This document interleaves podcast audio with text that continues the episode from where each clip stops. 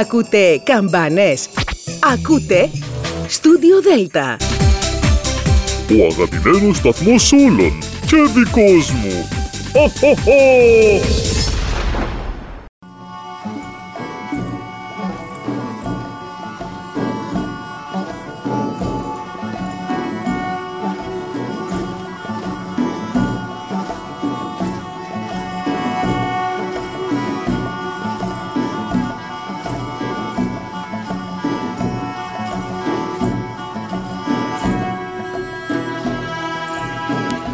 Καλή σας ημέρα κυρίες και κύριοι. Χρόνια πολλά, καλά Χριστούγεννα.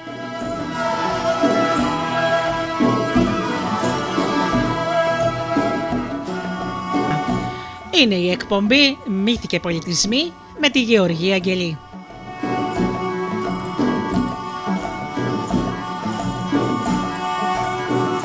Ζωντανά από το στούντιο Δέλτα, το ραδιόφωνο της καρδιάς μας.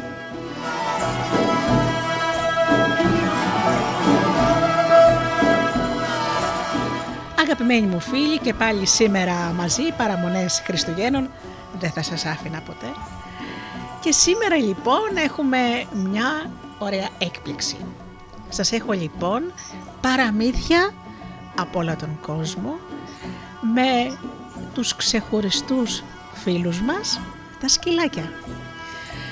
Σήμερα λοιπόν θα παρουσιάσω παραμύθια από την συλλογή Γουφ που την έχει επιμεληθεί ο Δημήτρης Μάλης, αγαπημένος αφηγητής, συγγραφέας και ερευνητής. Έγραψε λοιπόν ένα ωραίο βιβλίο που λέγεται Γουφ και είναι αποτέλεσμα έρευνας πολλών ετών. Θα μας τα πει αυτά και στη συνέντευξη πιο μετά, όπου μάζεψε παραμύθια από όλο τον κόσμο με τον πιστό φίλο του ανθρώπου, το σκύλο. Μέρα αγάπης, η σημερινή, μέρες αγάπης αυτές που περνάμε, δεν θα μπορούσα να σκεφτώ κάτι καλύτερο από το να μας γεμίσουν την ημέρα γλυκές μουσουδίτσες που μας κοιτούν με τόση αγάπη και τόση αφοσίωση. Βεβαίως θα ακουστούν κάλαντα. Τι παραμονή Χριστουγέννων είναι αν δεν σας πω τα κάλαντα.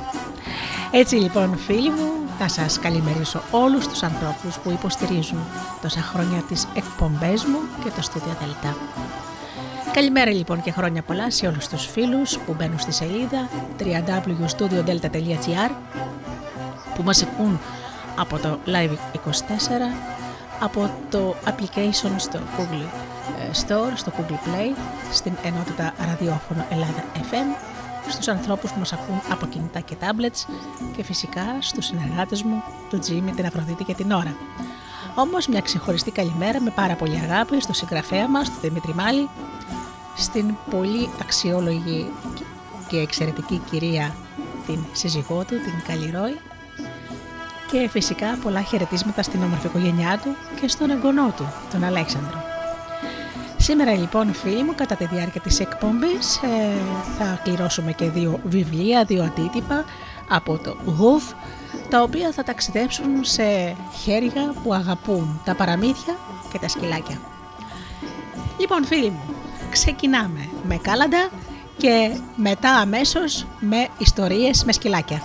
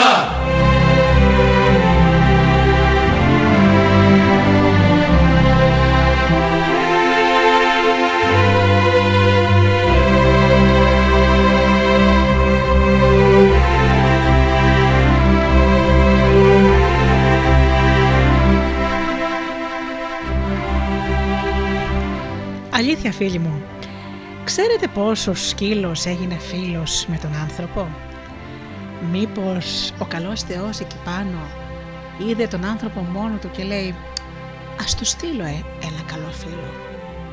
Το πρώτο λοιπόν παραμύθι που θα σας πω προέρχεται από την παγωμένη Σιβηρία.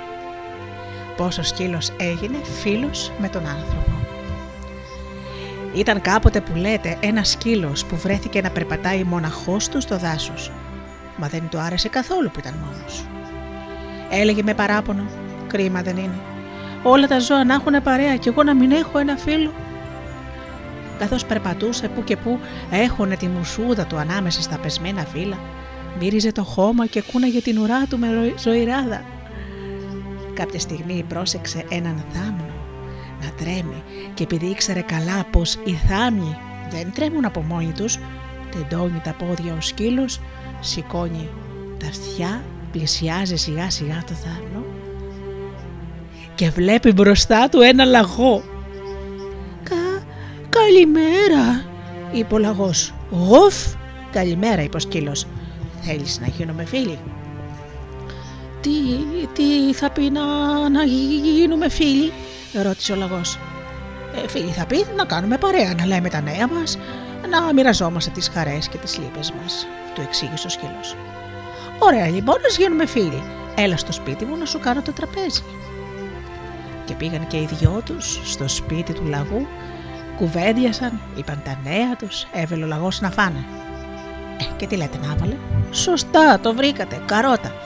Τώρα θα μου πείτε, είναι φαΐ για ένα σκύλο τα καρότα; Για να λέμε την αλήθεια, δεν είναι και το καλύτερο φαγητό, αλλά αυτός ο σκύλος βρήκε επιτέλους ένα φίλο. Και όταν τρως παρέα με ένα φίλο, τότε ακόμα και τα καρότα γίνονται ο πιο νόστιμος μεζές. Αφού φάγανε όσο είχαν να φάνε, είπανε όσα είχαν να πούνε, έπεσαν να κοιμηθούν. Κοιμήθηκε ο λαγός από εδώ, κοιμήθηκε ο σκύλος από εκεί. Νύχτα βαθιά απλώθηκε στο δάσος. Κρύφτηκαν όλα τα ζώα στις φωλιές τους και που και που έσπαγε τη σιωπή το φτερούγισμα από κάποιο περαστικό νυχτοπούλι. Ύστερα πρόβαλε το φεγγάρι ολόγιομο και ανάμεσα στα δέντρα μια μπάλα φωτεινή σκαρφάλωνε στον ουρανό. Μακριά στην κορυφή ενός λόφου ένας λύκος σήκωσε το κεφάλι του ψηλά και έβγαλε ένα ορλιαχτό. Ου! Γουφ, γουφ, γουφ, έκανε ο σκύλος. Πετάχτηκε ο λαγός στον αέρα. Μη, μη, φίλε μου, τι κάνεις, τι κάνεις εκεί. Σταμάτα, σταμάτα. Ε, τούτο ένα θεριό είναι, άγριο, με κάτι δόντια ανά. Αχ, να σε άκουσε, σε άκουσε και βρει τώρα τη φωλιά μας. Πάει, θα μας κάνει μια χαψιά. Συγγνώμη, φίλε μου, είπε ο σκύλος, αλλά δεν ξέρεις. Δεν μπορώ να κρατηθώ. Όταν ακούω θορύβους μέσα στη νύχτα, πάντα γαβγίζω, έρχεται από μέσα μου. Πέσε να κοιμηθείς, σκύλε, και μη γαβγίζεις ξανά, τον μάλωσε ο λαγός. Ο σκύλος χαμήλωσε το κεφάλι, κατέβασε την ουρά και ξάπλωσε να κοιμηθεί. Κοιμήθηκε βαριά και ο λαγός δεν έκλεισε μάτι όλο το βράδυ μέχρι που ξημέρωσε. Άνοιξε τα μάτια του λαγός, είδε το λαγό. Άνοιξε τα μάτια του ο σκύλος, είδε το λαγό και έκανε μεγάλη χαρά. Καλημέρα, φίλε μου, είπε κουνώντας την ουρά του. Άκου, σκύλε, δεν σε θέλω εγώ για φίλο. Εσύ το βράδυ χαλάς τον κόσμο τα γαυγίσματά σου. Ευτυχώς που δεν σε άκουσε ο λύκος. Αν είχε έρθει εδώ, με ζεδάκι το θα είχαμε γίνει. Λοιπόν, μάζεψε τα πράγματά σου και φύγε. Όπως θέλεις, είπε ο σκύλος. Κατέβασε την ουρά του, χάμηλωσε το κεφάλι του και έφυγε από το σπίτι του λαγού. Βρέθηκε να περπατάει πάλι μονάχος του στο δάσος. Περπατούσε και άλλαζε δρόμο. Μια πήγαινε από εδώ, μια έστρεβε από εκεί. Έχετε δει εσείς σκύλο να περπατάει και να πηγαίνει ίσια; Όταν μάλιστα έβρισκε κανένα κορμό και που του γυάλιζε στο μάτι, πήγαινε κοντά, χτένισε με τη μουσούτα του όλη τη ρίζα, ύστερα έπαιρνε θέση, σήκωνε το πόδι του και τον κατούραγε με ύφος, ε, με ένα ύφος έτσι, μια μούρη, σαν να ήταν όλο το δάσος δικός του. Είχε όμως ένα παράπονο. Κρίμα δεν είναι ένα μωρέ να είμαι μόνος μου. Όλα τα ζώα να έχουν παρέα και εγώ να μην έχω ένα φίλο. Κάποια στιγμή άκουσε βήματα πίσω του. Σταματάει, τεντώνει τα πόδια, σηκώνει τα αυτιά, γυρνάει απότομα και βλέπει μπροστά του ένα λύκο. Γρρρρρ, έκανε ο λύκο. Γουφ, καλημέρα, είπε ο σκύλο. Θέλει να γίνουμε φίλοι. Τι θα πει να γίνουμε φίλοι. Να γίνουμε φίλοι θα πει να περπατάμε μαζί στο δάσο, να κυνηγάμε μαζί, να μοιραζόμαστε τα μυστικά μα. Δεν χάνουμε και τίποτα, είπε ο Λύκο. Α γίνουμε φίλοι και τώρα τι πρέπει να κάνω. Θα μπορούσε να μου κάνει το τραπέζι. Και πήγανε στο σπίτι του Λύκου. Το έκανε ο Λύκο στο τραπέζι. Και τι τραπέζι. Κυνήγε εκλεκτό. Έτρωγε. Μασούλεγε, ευχαριστιόταν ο σκύλος, ροκάνιζε κόκαλα και κάθε τόσο έλεγε Αυτός είναι φίλος. Κρέας, όχι σαν τον άλλον, καρότα. Όση ώρα τρώγανε, κουβέντιαζαν και έλεγαν τα νέα τους και τα κατορθώματά τους, και αφού έφαγαν όσα είχαν να φάνε και αφού είπαν όσα είχαν να πούνε, έπεσαν να κοιμηθούν. Ξάπλωσε ο λύκος από εδώ, ξάπλωσε ο σκύλος από εκεί. Μαύρο εντόνι η νύχτα, σκέπασε το δάσος, σκύφτηκαν, κρύφτηκαν όλα τα ζώα στις φωλιές τους. Καμιά φορά έσπαγε τη βαριά σιωπή το χουχούρισμα της κουκουβάγιας που ξαγρυπνούσε πάνω σε ένα ψηλό κλαδί. Στην άλλη άκρη του δάσους είχαν έρθει άνθρωποι να κυνηγήσουν. Σήκωσαν τα τουφέκια τους και μπαμ μπαμ, γουφ γουφ, έκανε ο σκύλος. Πετάχτηκε ο λύκος όρθιος. Μη, μη φίλε μου, τι κάνεις, σταμάτα. Δεν ξέρεις τι είναι κυνηγή. Κάτι θεριά μέχρι εκεί πάνω. Κρατούν τουφέκια μακριά. Και αν σε άκουσαν τώρα, μωρέ, και βρουν τη φωλιά μας, πάει, χαθήκαμε, σουρωτήρια θα μας κάνουν. Συγγνώμη, φίλε μου, είπε ο σκύλος. Χαμήλωσε το κεφάλι, κατέβασε την ουρά του και ξάπλωσε να κοιμηθεί. Κοιμόταν ο σκύλος. Από ο λύκος από εκεί, δεν πέρασε πολλή ώρα, να σου πάλι και γη με τα τουφέκια τους. Μπαμ, μπαμ! Γουφ, γουφ, γουφ! Γάβγισε δυνατά ο σκύλος, πετάχτηκε ο λύκος όρθιος. Σταμάτα, σκύλε, τι σου μωρέ, τι, σταμα... τι σταματάς είναι τούτος που κάνεις; Ε, τούτη είναι κυνηγή, και αν μας ακούσουν και βρουν τη φωλιά μας, αλλημονό μας. Συγγνώμη, φίλε μου, αλλά ξέρεις, δεν μπορώ να κρατηθώ όταν ακούω θορύβους μέσα στη νύχτα, μου έρχεται να γαβγίσω, είπε ο σκύλος και χαμήλωσε το κεφάλι, μάζεψε την ουρά και ξάπλωσε να κοιμηθεί. Κοιμήθηκε ο σκύλος από εδώ, είχε ξαπλώσει ο λύκος από εκεί, με το ένα μάτι ανοιχτό κοιμόταν, μέχρι που ξημέρωσε. Ξύπνησε ο σκύλος, γιατί το λύκο έκανε χαρά μεγάλη. Καλημέρα, φίλε μου, του λέει και κούνησε την ουρά. Άκου σκύλε, δεν σε θέλω για φίλο.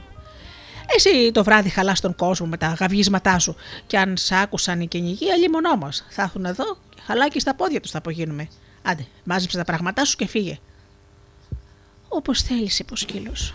Και κατέβασε την ουρά του, χαμήλωσε το κεφάλι του και έφυγε από το σπίτι του λύκου. Και βρέθηκε ο σκύλος να περπατάει πάλι μόνο στο δάσος. Μόνος περπατούσε και ανέβησε και καμιά λακκούβα με νερό.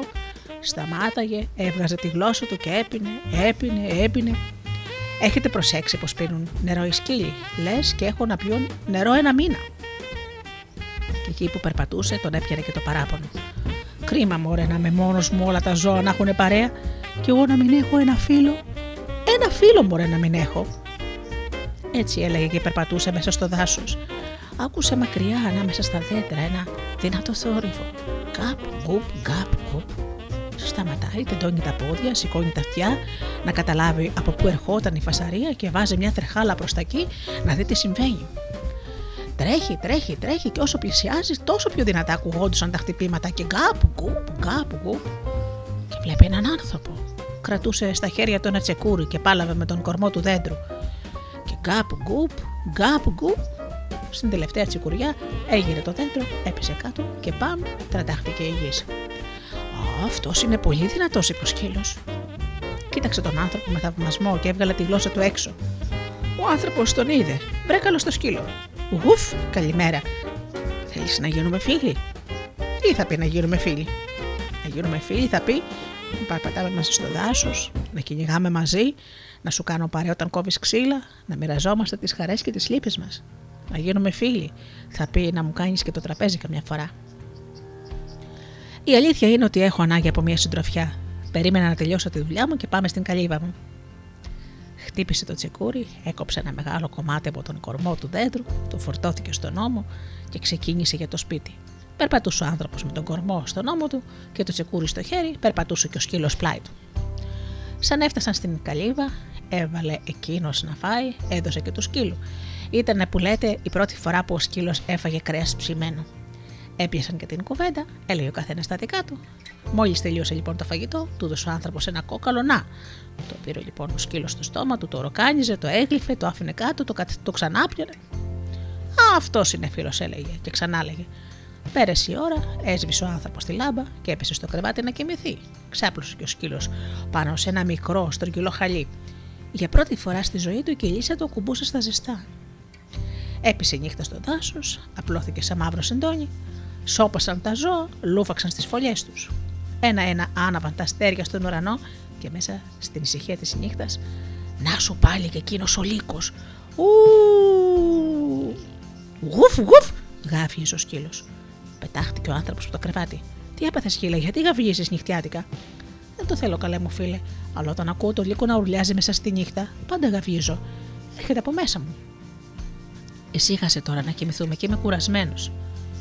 Ξάπλωσες ο άνθρωπος στο κρεβάτι του, ξάπλωσες και ο σκύλο στο χαλί. Αμέσως το σπήρε ο ύπνος. Δεν πέρασε ώρα πολύ όταν ακούστηκαν από μακριά οι κυνηγοί που έριχναν με τα τουφέκια τους και μπαμ, μπουμ, μπαμ, μπουμ. Ουφ, ουφ! Γάβγισε ο σκύλος. Πετάχτηκε ο άνθρωπος από το κρεβάτι. Τι έπαθες πάλι, σκύλε, γιατί γαβγίσει μέσα στην άγρια νύχτα; Συγγνώμη, καλέ μου φίλε, δεν το θέλω. Όταν ακούω τα τουφέκια των κυνηγών, πάντα γαβγίζω. Έρχεται από μέσα μου. Πέσε μου, να κοιμηθείς και έχω να ξυπνήσω νωρίς το πρωί. Ο σκύλος χαμήλωσε το κεφάλι του, κατέβασε την ώρα του και ξάπλωσε στο χαλί. Ο άνθρωπος έγειρε στο κρεβάτι του, το σπήρε ο ύπνος αμέσως. Έφυγε η νύχτα, ήρθε το πρωί. Σηκώθηκε ο άνθρωπος, έβαλε σε μια κούπα ζεστό γάλα, πήρε μια φέτα ψωμί και βούτυξε το ψωμάκι του στο γάλα και μασούλαγε. Και έριξε μια ματιά στο σκύλο που κοιμάταν το καλοκαιρού. Τον σκούντισε απαλά με το πόδι. Άνοιξε τα μάτια ο σκύλος, μάζεψε την ουρά του και έμεινε κουλουριασμένος στο χαλί. Τι έχει σκύλε, γιατί είσαι κακόκεφος, σε πήρεξε το φαγητό που αφήγε το βράδυ. Όχι, αλήθεια, ήταν το πιο νόστιμο φαγητό που έχω φάει ποτέ στη ζωή μου.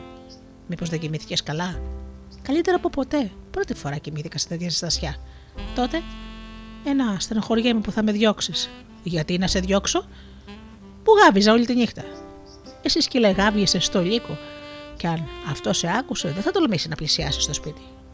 Γάβιεσαι στους κυνηγούς. Τώρα είμαι σίγουρος πως αν σε άκουσα, θα έρχονται να μας συναντήσουν. Έτσι η παρέα μας θα μεγαλώσει. Εσένα να διώξω.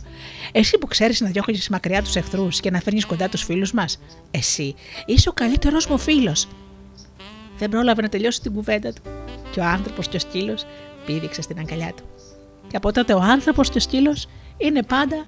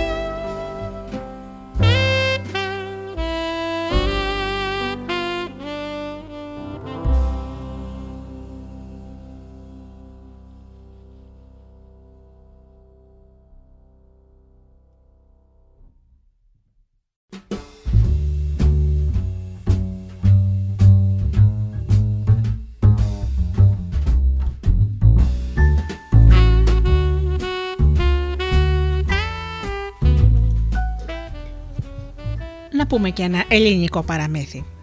Πώς διάλεξε ο σκύλος ουρά; Παλιά ο κόσμος δεν ήταν όπως τώρα. Για παράδειγμα τα ζώα δεν είχαν ουρά.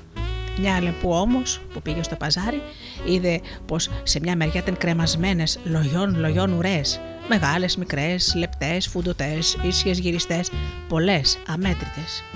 Έκανε μια κούλτα, τις είδε όλες καλά-καλά, έψαξε, δοκίμασε αρκετές και διάλεξε αυτή που τη θεώρησε πιο όμορφη. Μια μεγάλη φουντουτή ουρά. Τη φόρεσε και της άρεσε πολύ. Τώρα καμαρωτή καμαρωτή κίνησε να πάει στη φωλιά της. Στον δρόμο συνάντησε μια γάτα. Και ραλεπού, τι όμορφη ουρά είναι αυτή, πού τη βρήκες, τη ρώτησε η γάτα. Στο παζάρι, να πας κι εσύ. Έχει πάρα πολλές. Εγώ όμως ξεχώρισα την καλύτερη. Κοίτα, τώρα μπορώ να την τυλίγω γύρω από το σώμα μου με την πλούσια γούνα της.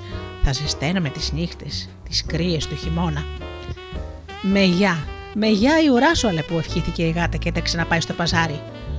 Έκανε μια βόλτα, άλλη μια. Τις είδε όλες, καλά-καλά, έψαξε, δοκίμασε αρκετές και διάλεξε μια ουρά πιο μικρή από τις αλεπούς, που θεώρησε ότι τη ταιριάζει περισσότερο. Τη φόρεσε και κίνησε για το σπίτι της. Στον δρόμο συνάντησε μια μαϊμού. Όμορφη που είναι η ουρά σου, γάτα, να είχα κι εγώ μια.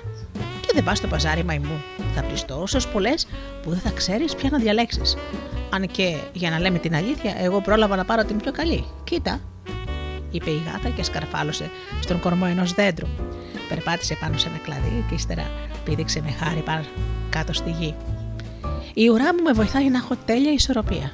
Με γεια σου γάτα, ευχήθηκε η μαϊμού και έτρεξε να πάει στο παζάρι.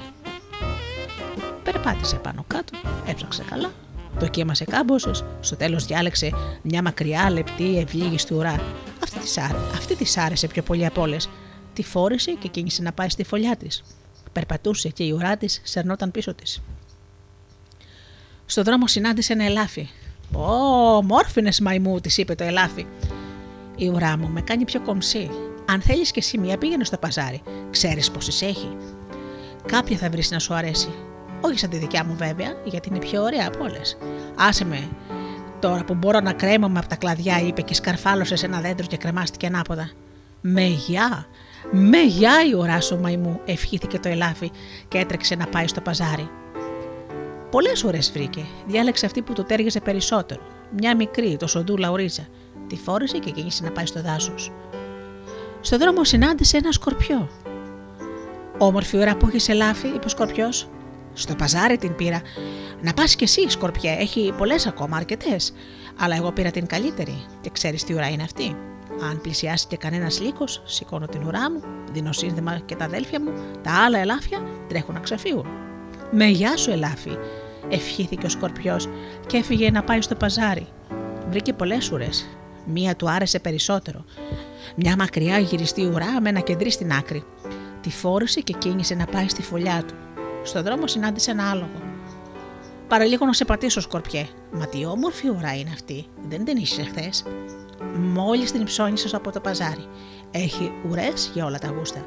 Σαν τη δική μου όμως δεν έχει. Πρόσεξε στο κεντρί στην άκρη της. Φαρμάκι στάζει. Όποιος τολμήσει να με πειράξει θα το μετανιώσει και θα πονέσει πολύ. Με γεια, με γεια η ουρές σου σκορπιέ, ευχήθηκε το άλογο και έταξε να πάει στο παζάρι. Έψαξε, δοκίμασε, βρήκε μια που τη θεώρησε την πιο ωραία από όλες, μια μεγάλη, μακριά, φουντωτή ουρά με γερές, λαμπερές τρίχες. Τη φόρεσε και έφυγε περπατώντας καμαρωτό καμαρωτό. Στον δρόμο συνάντησε ένα σκύλο. Τι όμορφο που είσαι άλογο, τι όμορφη που είναι η ουρά σου. Να πας στο παζάρι, σίγουρα θα βρεις κι εσύ μία. Όχι σαν τη δική μου, δεν θέλω να το πενευτώ, αλλά είναι ξεχωριστή. Χώρια που το καλοκαίρι δεν θα με ενοχλήσουν ξανά οι μύγες. Θα τις χτυπώ με την ουρά μου και θα τις αφήσω όλες στον τόπο. Με γεια η ουρά σου άλογο, ευχήθηκε ο σκύλος και έτρεξε να πάει στο παζάρι. Και βρήκε ένα βουνό ουρές. Έψαξε, δοκίμασε κάμποσε. Αυτή, αυτή μου ταιριάζει περισσότερο, είπε. Όταν κουνιέται πέρα δόθε, μπορώ να δείξω τη χαρά μου, να καλωσορίσω τους φίλους μου. Όταν χώνεται κάτω από τα σκέλια μου, καταλαβαίνει κανείς πω είμαι λυπημένος ή φοβάμαι. Αν τη σηκώνω ψηλά, δείχνω στους άλλους πως είμαι το αφαντικό και είμαι έτοιμος για καυγά. Και αν είναι ίσια, σημαίνει πως κάποιος με απειλεί. Όταν κουνιέται προς τα δεξιά, σημαίνει πως είμαι χαρούμενος. Και όταν κουνιέται προς τα αριστερά, θα πει πως κάτι δεν πάει καλά. Αν κουνιέται γρήγορα, είναι γιατί αντάμωσα κάποιον που αγαπώ. Αν κουνιέται όμως αργά, σημαίνει πως συνάντησα κάποιον που δεν γνωρίζω. Τούτη η ώρα που φανερώνει στους άλλους πως νιώθω, θα πως είναι η πιο ωραία του κόσμου. Αυτά είπε ο σκύλος και περήφανος για την ουρά του, περπάτησε στον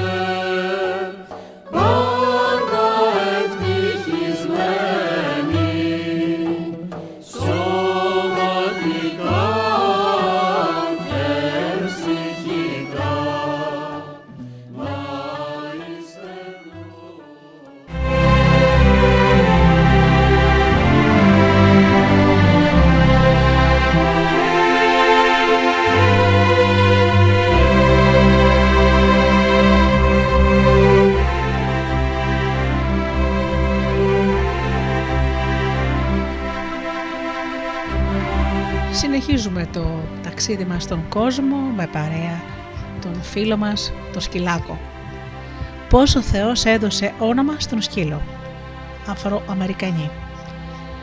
Τον καιρό που τα πλάσματα του κόσμου δεν είχαν ακόμα όνομα, ο Θεός κάλεσε τα ζώα να τα ευλογήσει. Τρεις φορές τα κάλεσε. Την πρώτη φορά ο λαγός έτρεξε και έφτασε πρώτος, τη δεύτερη και το ελάφι. Αν ρωτάτε για το σκύλο, αυτός πήγαινε με το πάσο του. Τελευταίος έφτανε. Αφού είχαν προλάβει τα άλλα ζώα να πάρουν τις ευχές, γι' αυτόν δεν έμενε τίποτα. Η τελευταία μάζοξη είχε οριστεί για την Κυριακή το μεσημέρι. Αυτή τη φορά ο Θεός είχε καλέσει όλα τα ζώα, ακόμα και όσα ήταν ντυμένα, με πούπουλα, στο κορμί η λέπια. Με τη λαχτάρα κίνησαν να συναντήσουν τον Θεό, πλήθος τετράποδα περπατούσαν στα περάσματα και στριμώχνονταν στα μονοπάτια. Πετούσαν σμήνι τα πουλιά στον ουρανό. Κοπάδια ψάρια πηδούσαν έξω από τα νερά της θάλασσας και των ποταμών. Μαζί με τους πολλούς πήγαινε και ο σκύλος. Στον δρόμο του βρήκε ένα κόκαλο. Σταμάτησε, το πήρε, το κράτησε στο στόμα του και πόσο του άρεσε που δεν εννοούσε να το αφήσει. Στη μάζοξο ο Θεός ευλογούσε ένα-ένα τα ζώα. Εσύ ελάφι, να είσαι γρήγορος στα πόδια. Αϊτέ στο πέταγμα κανείς να μη σε φτάνει. Δελφίνι πάντα να χαμογελάς.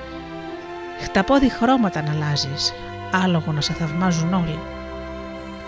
Μα όσο μοίραζε χαρίσματα, τον ενοχλούσε μια φασαρία, ένας θόρυβος που έκανε ακόμα και το Θεό να θυμώσει. Σαν κάτι να κλειστράει, να ρουφιέται, να βρέχεται, σαν κάτι να σπάει, να κομματιάζεται. Έριξε μια ματιά να δει τι γίνεται. Από το Θεό, όπως ξέρετε, δεν ξεφεύγει τίποτα. Πρόσεξε σε μια άκρη το σκύλο. Μασουλούσε το κόκαλα, το έγλυφε, το μουσκεφε με τα σάλια του, το τρύπαγε με τα κοφτερά του δόντια, το πέταγε κάτω, το κυλούσε στο χώμα, το ξανάπιανε, το έσφυγε με τα σαγόνια του, το πιπίλιζε, ρούφαγε το μεδούλι του με λεμαργία. Για την ανυπακοή σου θα σου ονομάσω σκύλο, και από εδώ και πέρα σε όλη τη ζωή θα μασούλα κόκαλα, είπε ο αυστηρά Θεός. Δεν είναι και άσχημο όνομα, απάντησε ο σκύλος. Ούτε θέλω να ξέρω τι χάρισμα είχε σκοπό να μου δώσεις. Από εδώ και πέρα θα μου σουλάω κόκαλα γιατί θα δίνω δέκαρα για τίποτα.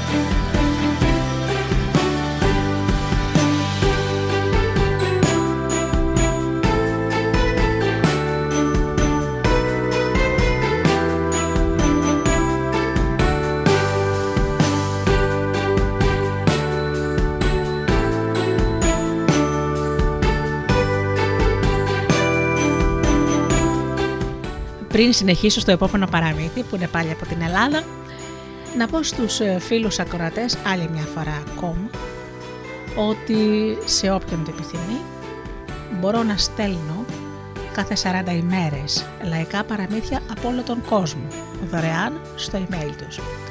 Στο email μου φιλοξενώ ήδη αρκετές οικογένειες, εκπαιδευτικούς, ψυχολόγους, συλλόγους, οργανισμούς που θέλουν τα παραμύθια τα αγαπούν και τα ακούνε.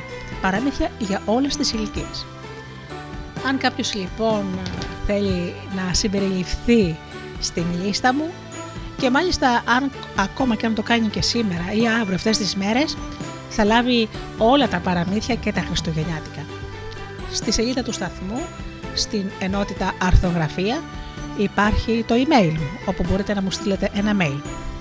Επίσης, ε, στο προφίλ μου στο facebook, που ονομάζεται Γεωργία Αγγελή και στα ελληνικού χαρακτήρες. Έτσι λοιπόν φίλοι μου, δώρο από μένα τα παραμύθια, αλλά δώρο και από το συγγραφέα δύο βιβλία. Δύο αντίτυπα λοιπόν θα ταξιδέψουν σε χέρια, όπως σας είπα, και θα ευχαριστούν τα παραμύθια μεγάλη και μικρή. Όσοι θέλετε να λάβετε μέρος στην κλήρωση και το έχετε κάνει ήδη κάποιοι, μου στέλνετε ένα μήνυμα στο Messenger. Συνεχίζουμε λοιπόν.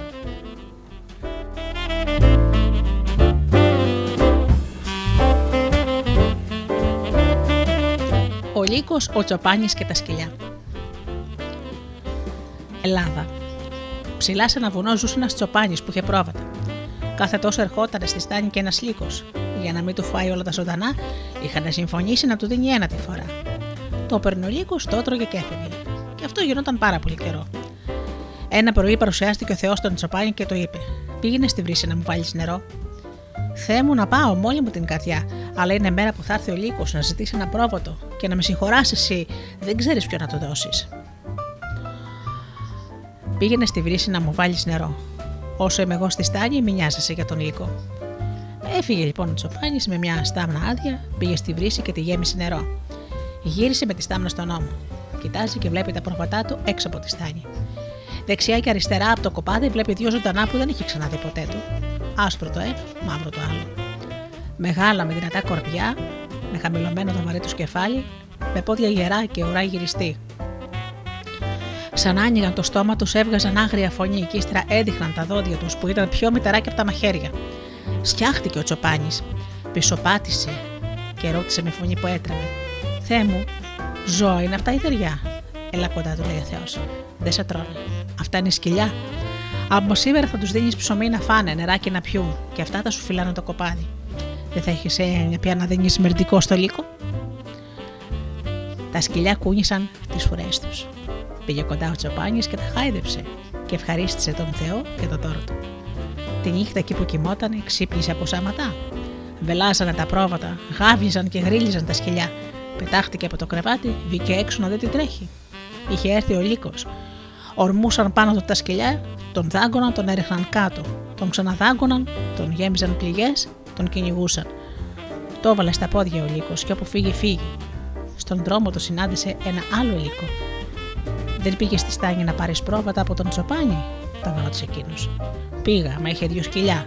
Ήταν η μαύρη σκύλα η άγρια και ο άσπρος ο τζαβέλας. Μου σπάσαν το ένα μου πλευρό, μου ρήμαξαν την πλάτη. Και από τότε ο Λύκος φοβάται τα σκυλιά του που κυνηγούν. Από τότε οι τσοπάνιδες έχουν σκύλους να φυλάνε τα κοπάδια τους.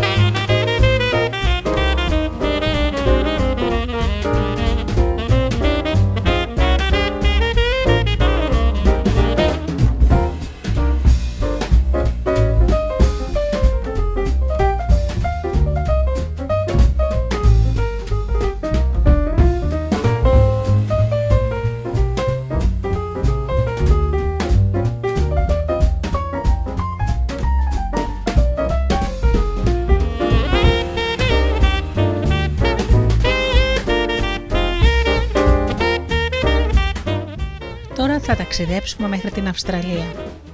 Ο γέρικος σκύλος και οι πολεμιστές.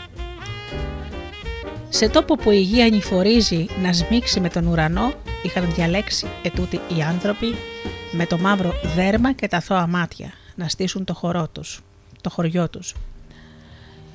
Ζούσαν την κάθε μέρα δουλεύοντας στη γη ή κυνηγώντας, φροντίζοντας τα παιδιά τους και τηρώντας όσα τους παρέδωσαν οι προγονείς τους. Ζούσαν μια ήσυχη ζωή Έκανε τον γύρο του ο χρόνος και έφτασε πάλι ο καιρός να ανέβουν στο ψηλό βουνό. Πρωί πρωί ξύπνησαν και μαζεύτηκαν, μετρήθηκαν και ετοιμάστηκαν να φύγουν. Μονάχα ένας σκύλος έμεινε, ένας γέρικος σκύλος που οι πόνοι στα κόκκαλα δεν τον άφηναν να περπατήσει πολύ. Δεν κουνήθηκε από τη γωνιά του, σάλαβε την ουρά του στους κοριανού που καθώς περνούσαν κοντοστέκονταν να τον αποχαιρετήσουν. Τους έβλεπε να απομακρύνονται Φορταμένοι οι άντρες μπροστά, πίσω οι γυναίκες με τα μωρά στην αγκαλιά και τα παιδιά, αγόρια και κορίτσια. Γινόταν όλο και πιο μικροί στο τοπίο. Έσβηναν σιγά σιγά οι φωνές τους μέχρι που χάθηκαν. Άφησαν πίσω τους το χωριό άδειο, άδειο από ανθρώπους. Έμειναν μόνο τα δέντρα, το φύσιμα του ανέμου και τα σύννεφα στην κορυφή του μεγάλου βουνού. Βάριναν τα βλέφαρα του σκύλου. Αποκοιμήθηκε. Ο ήλιος πέρασε από πάνω του. Έπαιζε με τη σκιά του. Μεγάλωνε, μίκρινε, άλλαζε τη μορφή της. Στο τέλος παρατήθηκε, κατηφόρησε πίσω από τα βουνά. Άφησε στον... και άφησε στον έρημο τόπο ό,τι απέμεινε από το φως του πριν το καταπιεί η νύχτα. Εκείνη την ώρα ένιωσε ο σκύλος πως δεν ήταν μόνος. Άκουσε τα πεσμένα φύλλα που υποχωρούσαν στο βάδισμά τους. Μύρισε τον υδρότα από τα κορμιά τους. Άνοιξε τα μάτια του. Τους είδε να έρχονται. Η μύτη του ποτέ δεν τον γελούσε. Δεν ήταν η χωριανή. Αυτή η μυρωδιά ήταν ξένη στα ρουθούνια του. Ήταν άγριοι άνθρωποι, κακούργοι, βαμμένοι με τα χρώματα του πολέμου. Τα μαλλιά τους πλεγμένα κοτσίδες, στολισμένα με δόντια καγκουρό και τα φτερά από άγρια πουλιά. Στις ζώνες τους μακριές λωρίδες από δέρμα, κρεμασμένα μπούμεραν και κοφτερά μαχαίρια. Είχαν έρθει για φωνικό, διψούσαν για αίμα. Δεν βρήκαν όμως κανέναν στο χωριό παρά μόνο το γέρικο σκύλο. Στάθηκαν μπροστά του και ο αρχηγός ρώτησε: Πού είναι; Ο σκύλος δεν απάντησε. Πού κρύβονται, μίλα. Ο σκύλος έμεινε σιωπηλός. Σκύλε που πήγαν, δεν μιλάς, φώναξε και κοκκίνησε από το θυμό του. Σήκωσε το σπαθί του και ήταν έτοιμος να το ρίξει με όλη τη δύναμη πάνω στο λαιμό του γέρικου ζώου. Όταν ο σκύλος σηκώθηκε, στάθηκε στα τέσσερα του πόδια, τέντωσε τη μουσούδα του και έβαλε από μέσα του ένα ουρλιαχτό, άγριο κάλεσμα. Αού! Ο αρχηγός ένιωσε τα δάχτυλά του να κοκαλώνουν πάνω στη λαβή του σπαθιού. Το χέρι του πάγωσε σιγά σιγά, έγινε σκληρό, βαρύ. Τα πόδια του καρφώθηκαν στη γη. Προσπάθησε να μιλήσει με η λαλιά του, στριφογύριζε στο νου. Δεν έβρισκε τον δρόμο να βγει έξω από τα δόντια του. Αν μπορούσε να γυρίσει το κεφάλι του, θα έβλεπε πως όλοι οι σύντροφοί του, όπως και αυτός, είχαν πετρώσει. Πέρασαν τρεις μέρες και τρεις νύχτες. Την τέταρτη μέρα το πρωί ο σκύλος τους άκουσε. Έρχονταν. Κατηφόριζαν οι χωριανοί με φωνές και γέλια από το ψηλό βουνό. Τα αγόρια καφιόντουσαν για τις δοκιμασίες που άντεξαν. Οι άντρες περήφανοι πένευαν το θάρρος των αγοριών και τα κορίτσια και οι γυναίκες τραγουδούσαν τη χαρά όλων. Έφτασαν στο χωριό, είδαν τους πετρωμένους στρατιώτες. Κοιτάχτηκαν μεταξύ τους, πλησίασαν βουβοί και ανήσυχοι, περπάτησαν ανάμεσά τους και άγγιξαν με τα χέρια τους τα κρύα αγάλματα. Αφού σιγουρεύτηκαν πως δεν έβλεπαν κάποιο όραμα, πήγαν στον γερίκο σκύλο, ένα-ένα γονάτισαν μπροστά του και τον ευχαρίστησαν. Αν τα βήματά σου σε οδηγήσουν ποτέ σε εκείνον τον τόπο, θα δεις ακόμα να στέκονται πετρωμένοι ασάλευτοι πολεμιστές με την άγρια μορφή. Και αν είσαι από τους ανθρώπους που τα αυτιά τους έμαθαν να ακούν πέρα από τις φωνές του, του, του κόσμου, ίσως να ακούσεις το άγρια κάλεσμα του γέρικου σκύλου να σπάει τη σιωπή των βουνών.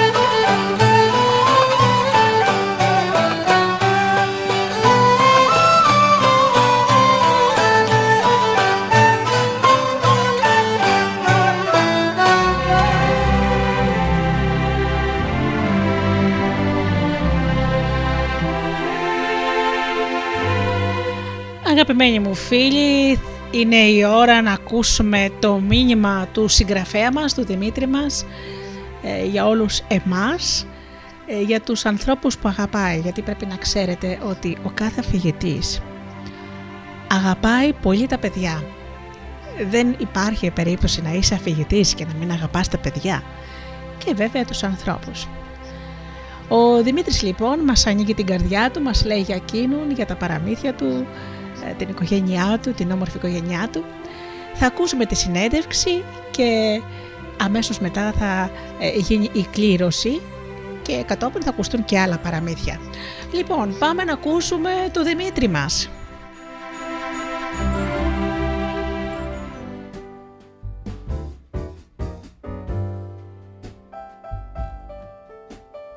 Γεια σας κυρίες και κύριοι, σήμερα καλεσμένος της εκπομπής Μύθοι και Πολιτισμοί είναι ο αφηγητής και συγγραφέας Δημήτρης Μάλης.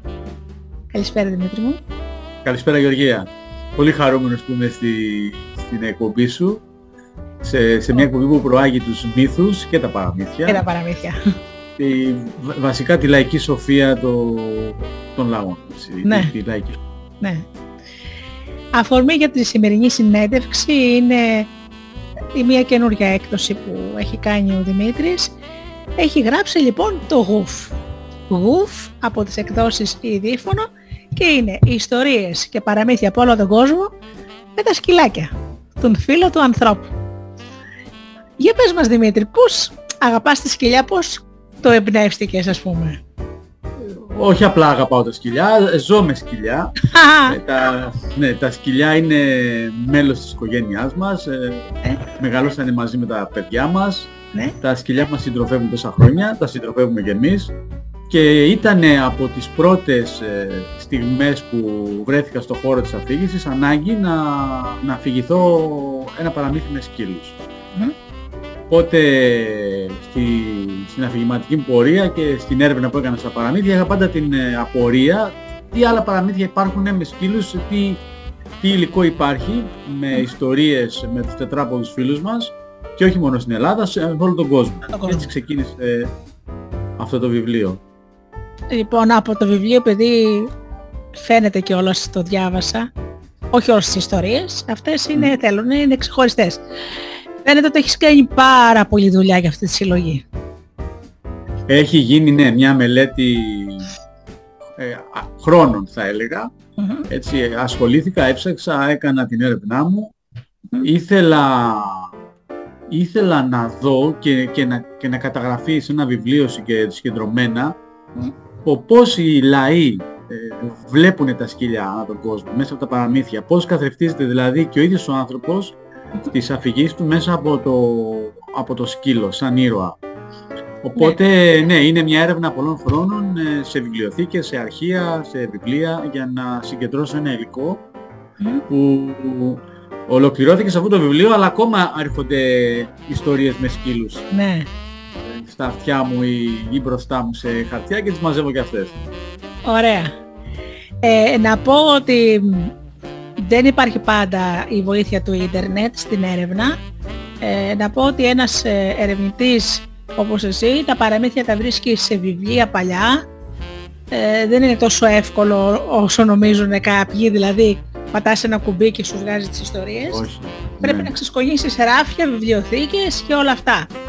Στο πιστόφυλλο λοιπόν λέει από τις Αζόρες μέχρι την Ινδία και από τους παγωμένους τόπους των Εσκιμών ως την Αυστραλία από όλα τα μέρη της γης και φυσικά από την Ελλάδα, οι σκύλοι αναλαμβάνουν δράση και γίνονται πρωταγωνιστές της αφηγήσεως των ανθρώπων. Ιστορίες για να φιλοσοφείς, να γελάς, να δακρύζεις, να απολαμβάνεις. Παραμύθια που γέννησε η πολύτιμη συντροφιά των αγαπημένων μας φίλων στο συλλογικό όνειρο των ανθρώπων.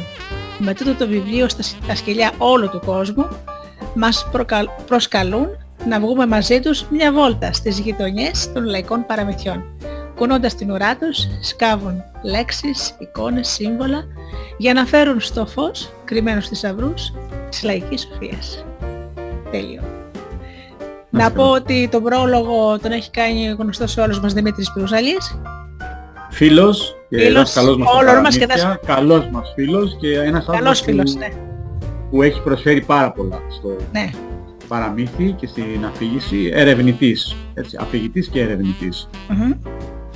Ε, με έχει φιλοξενήσει και εμένα πολλές φορές στη λέσχη αφήγησης ε, και όπου πηγαίνουμε όλοι για να αφηγηθούμε. Λοιπόν, τα σκυλιά λοιπόν, έχεις γράψει ιστορίες από όλο τον κόσμο, ε, γράφεις σε, σε κάθε παραμύθι από ποια χώρα είναι. Ναι, Ε, να πούμε τώρα, ξέρεις λιγάκι, το ξέρεις και εσύ άλλωστε, ο σκύλος είναι ο φίλος του ανθρώπου α, σχεδόν από τον πρω- ο πρωτόγονος άνθρωπος είχε σκύλο. Η γάτα, αν δεν κάνω λάθος, είναι μόλις ε, 9.000 χρόνια. Ε, Α, εξημερι- είναι πιο, πιο, πιο κοντά δηλαδή στην εποχή μας η εξημέρωσή της. Δεν το ήξερα Ναι, αυτό. Ναι. Ε, αν εξαιρέσουμε βέβαια ότι ε, για τους Αιγύπτους ήταν θεότητα και μάλιστα λένε οι εραστές ε, της γάτας ότι οι γάτες κάποτε είναι θεές και δεν, ήταν θεές και δεν το έχουν ξεχάσει ακόμη. Α, ναι. Ναι. Ε, η- υπάρχει μια ιστορία εδώ στο, στο βιβλίο για το πώς ο σκύλος έγινε φίλος με τον άνθρωπο. Μια ιστορία Αλήθεια. της Σιβήης. Για από Ναι, είναι όλες; πάρα- Έτσι, έτσι λέγεται. Πώς ο σκύλος έγινε φίλος με τον άνθρωπο. Είναι από τη, από τη Σιβηρία. Είναι από τις πρώτες ιστορίες που αφηγούν. Ναι, ναι. Ε, πάρα, πάρα πολύ όμορφη. Αρέσει πολύ και στα παιδιά. Αλλά είναι και μια ιστορία Μμμ. που δείχνει ε, το πώς να διαλέγουμε τους φίλους μας. Είναι πολύ συγκινητική. Πάρα πολύ ωραίο αυτό που λες. αλλά ε, περνάει και ένα μήνυμα το πώς να διαλέγουμε τους φίλους μας, δεν λέω περισσότερα. Ε, έχει επίσης το βιβλίο μια ιστορία η ο- την οποία η πρώτη της πηγή είναι στον Παρσανία, αρχαίο ελληνική, αρχαίο, αρχαιοελληνική ιστορία, παραμύθι, ε, που έχει να κάνει με αυτή την έλλειψη εμπιστοσύνης που έχει ο άνθρωπος απέναντι στα σκυλιά. Τη βλέπουμε και τώρα καμιά φορά στις ειδήσεις ότι λέει, ξέρω εγώ, σκύλος δάγκωσε άνθρωπο, ε, φοβούνται κάποιοι, αχ φοβάμαι το σκυλί, πηγαίνετε το πιο πέρα. Δείχνει αυτή την έλλειψη εμπιστοσύνης που παρότι ο άνθρωπος ε, είναι φίλος με το σκύλο, τελικά πιο πιστός αποδεικνύεται ο σκύλος. Επίσης, συγκινητική ιστορία. Αυτή, ε, μιλάμε για, επειδή μίλησες για το κομμάτι της εξημέρωσης και του πλησιάσματος, Μμμ. Σε όλες τις ε, ιστορίες που υπάρχουν, ο άνθρωπος, ε, στις περισσότερες μάλλον, Μμμ. ο άνθρωπος είναι κον- ε, κοντά στο σκύλο και ο σκύλος κοντά στον άνθρωπο και είναι και βοηθητικός. Μάλιστα, ε, υπάρχει μια ιστορία ελληνική όπου ο Θεός δίνει δώρο. Αυτό που- με πρόλαβες. Με πρό- πο- Όχι, συγγνώμη. Εγώ λέω αυτό που διάβασα και μ' άρεσε πώς ο Θεός έδωσε όνομα στο σκύλο. Είναι αφροαμερικανική Αυτή ιστορία. είναι, ναι, είναι αφρο, αφροαμερικάνικη. Έχει και, το, και την κουλτούρα αυτή την αφροαμερικάνικη Ναι. στην ιδιοσυγκρασία του σκύλου. Πώς του έδωσε όνομα. Ναι. Ε, και υπάρχει άλλη μία πώς ο σκύλος απέκτησε ουρά. Στο κομμάτι Αυτό των δεν το διάβασα αιτιολογικών ακόμα. Ναι. Και, και υπάρχει μία σου έλεγα που ο, ο Θεός δίνει δώρο σε έναν τσοπάνι το σκύλο. Δηλαδή ο σκύλος αποτελεί δώρο, η συντροφιά του σκύλου αποτελεί δώρο Θεού Ναι, στη λαϊκή σοφία. σε λαστική Στις σοφία. λαϊκές Ε, αφηγήσεις. Έχει μέσα και το γνωστό σε όλους μας Ντίλι Ντίλι, ε, Ναι. που είναι από τα, από τα γνωστότερα κλιμακωτά παραμύθια, από τη Σμύρνη τουλάχιστον ξέρω εγώ, δεν ξέρω η καταγωγή αυτού του κλιμακωτού παραμυθιού. Εμένα μου Και έκανε... άλλα κλιμακωτά, έχει Ναι. και άλλα κλιμακωτά παραμύθια, Ναι, όπως αυτό που σου είπα, πώς ο σκύλος διάλεξε ουρά. Έχει παραμύθια που συνδέονται με γλωσσοδέτες. Μμμ. Έχει ιστορίες που στο τέλος καταλήγουν ε, σε ένα λόγο ε, παροιμιακό, μύθους, μύθους ζώων, Μμμ. ε, αστείες ιστορίες, μαγικά παραμύθια, πάντα. ε, ναι, και αιτιολογικές ιστορίες που εκτός από το γιατί οι σκύλοι μυρίζουν ένα στον άλλον, πώς ο σκύλος Ναι. έχει ουρά, γιατί η ουρά του σκύλου. Υπάρχουν και κλασικές αιτιολογικές ιστορίες γιατί ο σκύλος μαλώνει με τη γάτα. Με τη γάτα. που υπάρχουν πολλές εκδοχές ναι, ε, από τους λαούς. Εγώ έχω, έχω βάλει, έχω συμπεριλάβει μερικές μέσα στο βιβλίο. εγώ αγάπησα πάρα πολύ τα τρία σκυλιά από τη Γερμανία. Λίγο Ναι. μυστηριώδης παραμύθι. Μ' αρέσουν τα, με- τα μυστηριώδη παραμύθια.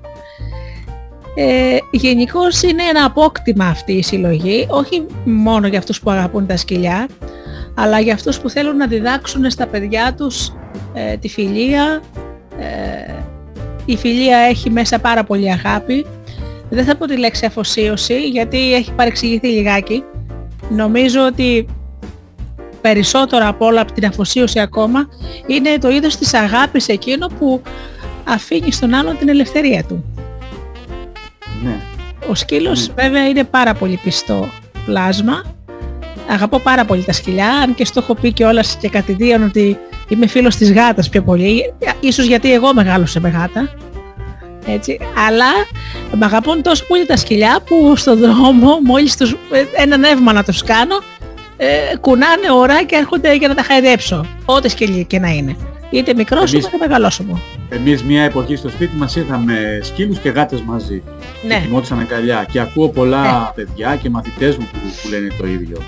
Ε, αυτή η αφοσίωση που λες, να συμπληρώσω ότι και μέσα από τα παραμύθια αλλά και μέσα από τη ζωή μου με τα σκυλιά αυτό πραγματικά με συγκινεί μετά την, την αφοσίωση είναι ότι ο σκύλος ξέρει και συγχωρεί. Δηλαδή ακόμα και κάποιος ναι. αν τον μαλώσει, ακόμα και αν το αφεντικό του τον αφήσει για να πάει κάπου κάτι που τον πληγώνει πολύ. Ε, για οτιδήποτε, ακόμα και αν ξεχάσει κάποιος να το ταΐσει. Ε, είναι, ε, σε, σε διδάσκει αυτό. Ο σκύλος συγχωρεί, αγαπάει πραγματικά. Δεν είναι αυτό που λένε κάποιοι ότι είναι μια δουλική αγάπη. Νομίζω ότι ο, η ζωή μας με τα σκυλιά μας διδάσκει να αγαπάμε. Ναι. Σωστά. Ε, και εμάς και ίσως οι οικογένειες που έχουν παιδιά το καταλαβαίνουν ακόμα περισσότερο πόσο, πόσο καλό κάνουν στα παιδιά τους. Παρόλα αυτά όμως, στο το γουφ, στο βιβλίο αυτό, ενώ ο ήρωας είναι σκύλοι, μέσα υπάρχουν ζητήματα και θεματολογίες που αγγίζουν ε, ένα, ένα μεγάλο φάσμα. Δηλαδή, Σωστά. πέρα από το ότι, όπως είπες, τα σκυλιά σώζουν τον άνθρωπο, όπως τα τρία σκυλιά, μια ιστορία από τη Γερμανία, ε, και, και το ανάλογο υπάρχει και σε μια ιστορία από το Κογκό, ε, ή μια πολύ έτσι, περίεργη και παγωμένη ιστορία από τους Εσκιμώους Ινουίτ, ε, ο, ο σκύλος γίγαντας, ε, ή σκυλιά που σώζουν ένα ολόκληρο χωριό. Υπάρχουν όμως ιστορίες που μιλάνε για, για το ότι ο σκύλος είναι ένα δώρο από τον άνθρωπο, οι ιστορίες όπου οι σκύλοι, οι γάτες και τα ποντίκια συνεργάζονται για να κάνουν για να κάνουν μια δουλειά, είναι καλό στο αφεντικό τους και μετά βέβαια τσακώνονται και τα ξαναβρίσκουν, δείχνει και αυτό το πώς τελικά η φιλία και η συνεργασία είναι πολύτιμη. Mm-hmm. μια πολύ ωραία ιστορία για τα ζευγάρια που μαλώνουν. Ε, πολύ ωραία που τη συστήνω σε όλους τους ενήλικες που διαβάζουν το βιβλίο, γιατί δεν είναι μόνο για παιδιά. Το συγκεκριμένο βιβλίο ναι, έτσι, είναι και για ενήλικες. Μια ιστορία λοιπόν για την αγάπη και για τους καυγάδες τα ζευγάρια.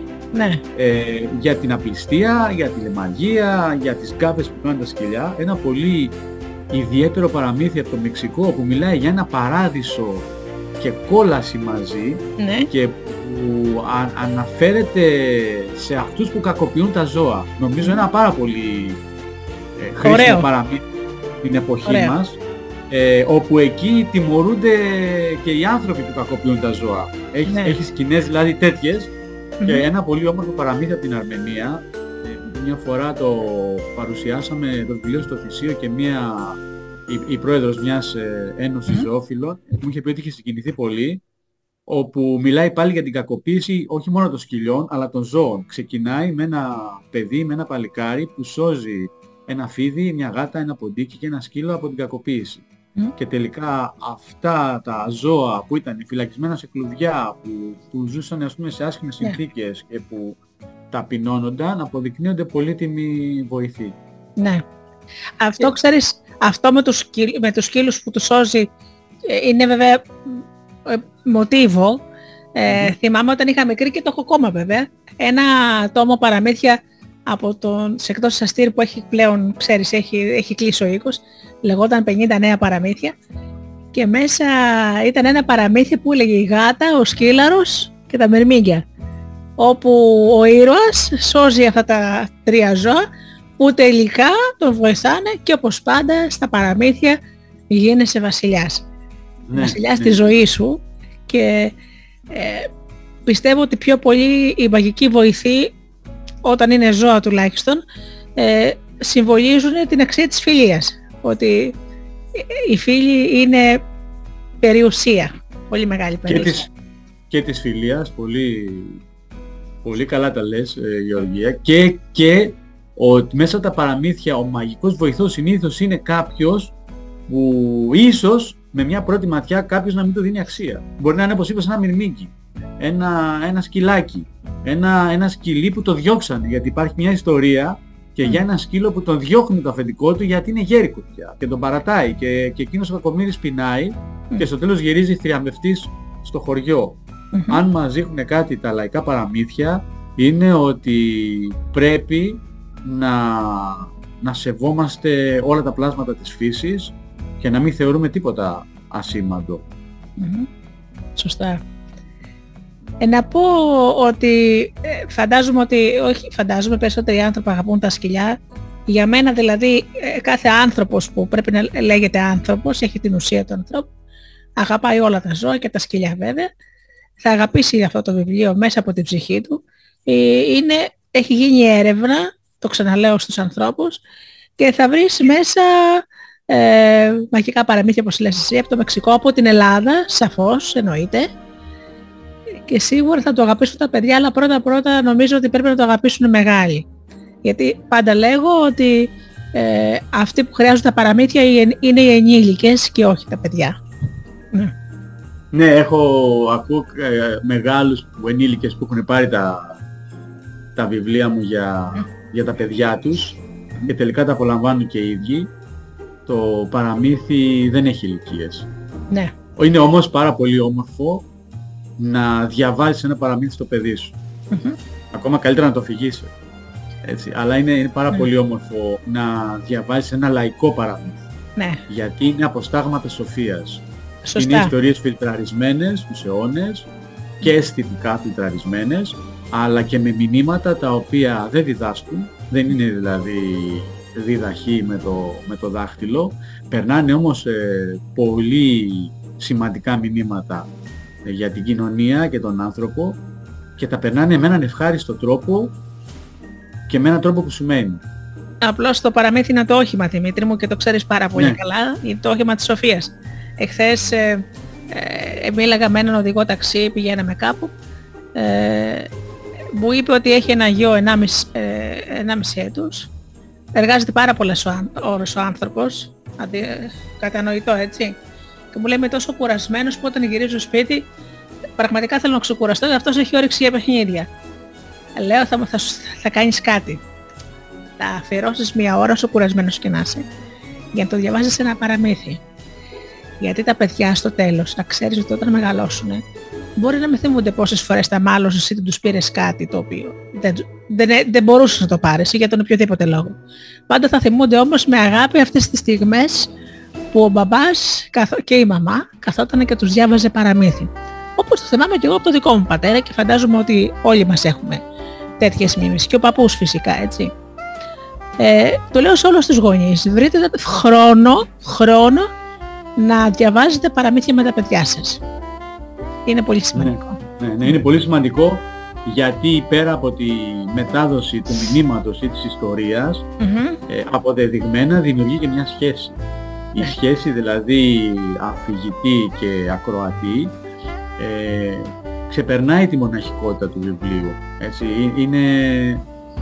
ε, θυ- ακούω ανθρώπους μετά τις αφηγήσεις έρχονται και μου λένε θυμάμαι που μου έλεγε ο παππούς μου παραμύθια και είναι αυτός που το λέει ας πούμε 70 χρονών ή 60 χρονών ε, και έχουν περάσει τόσα τόσα χρόνια πριν όπως θυμάμαι και εγώ Το δηλαδή το θυμούνται. δικό μου παππού δεν, δεν θυμούνται μόνο το παραμύθι αυτό που τους έχει μείνει σαν ευχάριστη ανάμνηση είναι αυτό που λες Γεωργία Μμμ.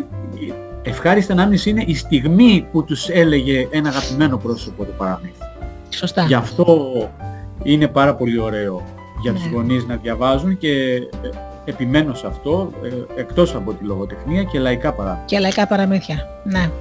Ναι. Ε, να ευδιευκρινίσω γιατί κάπου υπάρχει μια... ε, λένε παραμύθια τα πάντα. Εγώ τους λέω παραμύθι είναι μόνο το λαϊκό. Αυτό που είναι προϊόν της σκέψης ενός ανθρώπου είναι λογοτεχνία. Δεν είναι παραμύθι. Ναι. Άσχετα Έχει που την ξέρεις. αξία της. Όπως όλα... Έχει ε, την βέβαια αξία έχει της. αξία, αλλά ας πούμε Βέβαια. έχουμε συνηθίσει λόγω χάρη όλα τα κινούμενα σχέδια να τα λέμε Mickey Mouse. Δεν είναι Mickey Mouse. Έτσι και παραμύθι Ναι, ναι, είναι ναι, το ναι. λαϊκό. Είναι αυτό που ανήκει στο λαό. Πολύ ωραία και αυτά που γράφονται και ωραίες εικονογραφίες έχουν γίνει αξιόλογες δουλειές, αλλά το λαϊκό παραμύθι είναι όπως λες και εσύ κάτι άλλο. Ναι. Λοιπόν, Δημήτρη μου, να πω ότι το Ιδίφωνος έχει φιλοξενήσει άλλη μια φορά. Μου έχεις εμπιστευτεί ε, το Μακροβούτι. Εγώ βέβαια το έχω συνδέσει τα παραμύθια του νερού, δεν ξέρω, δεν ξέρω γιατί. Είναι παραμύθια Γιατί του νερού, έτσι- έτσι. Γιατί έτσι είναι, ναι. Ήταν επίσης επειδή είμαι άνθρωπος που αγαπάει τη θάλασσα, γιατί Ναι. βασικά ό,τι κάνω κοιτάω να είναι κάτι που το αγαπάω πρώτα απ' όλα. Ναι. Ε, διάλεξα ένα βιβλίο για παιδιά αυτό, το οποίο να έχει θέμα ήρωες που ζουν κάτω από το νερό. Κάτω από το νερό. Συνήθως τα παραμύθια τα έχουν συνδυάσει με ήρωες που είναι στη στεριά, λεπούδες, λύκους, αρκούδες, ε, δράκους κτλ. Και σκέφτηκα λοιπόν ότι αξίζουν και ένα, ένα βιβλίο, μια Βιαράκι. ματιά. Και κάποιοι ήρωες που ζουν κάτω από το νερό. Καβούρια, δράκοι, τσούχτρες, ε, Ναι. σολομοί. Ε, είναι ένα βιβλίο λοιπόν με αυτή τη θεματολογία, το μακροβούτ. Μια βουτιά. Μια το- βουτιά. Και το πρέπει τα νερό- παιδιά να μάθουν ότι κάτω από το νερό ζουν και άλλα πλάσματα, όχι μόνο από όπως Φουγκαράκης. Καλό ναι. είναι, καλός είναι, αλλά εντάξει, υπάρχουν και λαϊκά παραμύθια. Ε, Δημήτρη μου, να μας πεις ότι έχεις εκδώσει και άλλα βιβλία, έτσι δεν είναι; Εκτός από Ναι. αυτά τα δύο του Ιδίφωνου. Ναι. Ε, έχει εκδοθεί από τις εκδόσεις ο Σελότος το πρώτο μου βιβλίο που είναι τρεις ιστορίες για ανθρώπους που έφτασαν στις άκρες του κόσμου Μμμ. και έχει σαν θέμα λαϊκά παραμύθια που μιλάνε, που μιλάνε για ανθρώπους οι οποίοι ακολούθησαν το όνειρό τους και έφτασαν μέχρι την άκρη του κόσμου γι' αυτό. Τι ωραίο. Ένα, ένα βιβλίο για την αισιοδοξία, για το όνειρο, για αυτούς που μας λένε ότι μπα αυτό που λες δεν θα γίνει ή πιστεύεις στο όνειρό σου.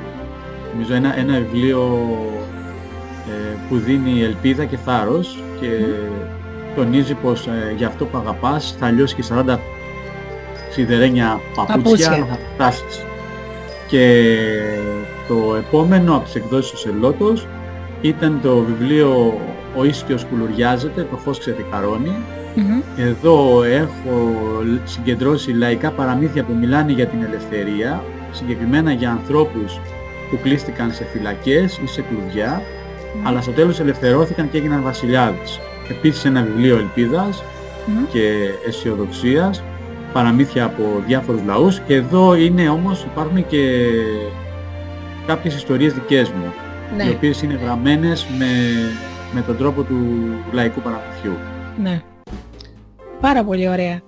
Ε, επίσης ε, να πω στους ακροατές, ε, παύλα θεατές, γιατί θα ανεβεί και στο YouTube η, η συνέντευξή μας, ότι είσαι κατά επάγγελμα αφηγητής. Εγώ σε έχω γνωρίσει ουσιαστικά στο, ε, στη σχολή αφε, αφηγηματικής τέχνης ή το, Ναι, του Γιώργου Μουσείο των Ευγενικού Παραμυθιών. στο- Ναι. του Γιώργου Τιβιενικού ε, και έχω παρακολουθήσει και παραστάσεις. Να πω στους φίλους μας ότι στις παραστάσεις όλες ε, σε συνοδεύει η σύντροφος ζωής και σύντροφος στα παραμύθια, η σύζυγός σου. Έτσι. Ναι, ναι, ναι, ναι. Καλή ροή, καλή ροή μουλά.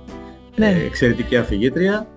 Ε, σύντροφός μου στη ζωή, μαζί έχουμε ιδρύσει την ομάδα αφήγησης Παραμυθανθός. Μμ. Όπου με τον Παραμυθανθό εδώ και 10 χρόνια ταξιδεύουμε στο μαγικό κόσμο των παραμυθιών, αλλά Ναι. και σε όλη την Ελλάδα, σε φεστιβάλ, σε μουσεία, σε σχολεία, Ναι. σε αυλές σπιτιών, ε, παντού και αφηγούμαστε λαϊκά παραμύθια και Έκανε. μύθους. Εγώ σας είχα απολαύσει μια χρονιά, δεν θυμάμαι πότε ήτανε. Είχατε κάνει μια ωραία παρουσίαση με παραμύθια τους, της Άγριας Δύσης. Καουμπόικα Ναι, ναι. παραμύθια. Κα, Ε, και- καμπόικα παραμύθια. Ναι, Στην ομάδα μας είναι και ο Θωμάς ο Ζήσης, ο οποίος ε, παίζει πλήχτρα. Μμμ. Ε, στον Παραμυθανθό αυτό που μας ενδιαφέρει από την αρχή της ομάδας είναι πώς μπορούμε να συνδέσουμε τα παραμύθια με τη μουσική. Μμμ. Γράφω τη μουσική εγώ και ο Θωμάς τώρα. Και εγώ γράφω και τους στίχους για τα τραγούδια που συνοδεύουν τα παραμύθια που είναι πάνω στα παραμύθια που, πάνω στο που παραμύθι. αφηγούμε. Ναι. Ναι, είχαμε κάνει ιστορίες για τη Δύση, αλλά έχουμε κάνει και διάφορες θεματικές. Ναι. Ε, να πω στους ε, φίλους μας ε, για τον άνθρωπο Δημήτρη, ε, είσαι παππούς, ναι. πολύ σημαντικό αυτό. Είμαι παππούς ε, του μικρού Αλέξανδρου, ο Α. οποίος ε, ακούει παραμύθια, του λέμε με τη, με τη ροή παραμύθια και έχει αρχίσει και μας κάνει και μπράβο με τα, με τα Ευχαριστώ, χέρια του, μου. τραγουδάμε τραγούδια και, και φυσικά η κόρη μας και ο γαμπρός μας ε, του λένε γιατί ε, ε, το, το αγαπάνε και εκείνοι.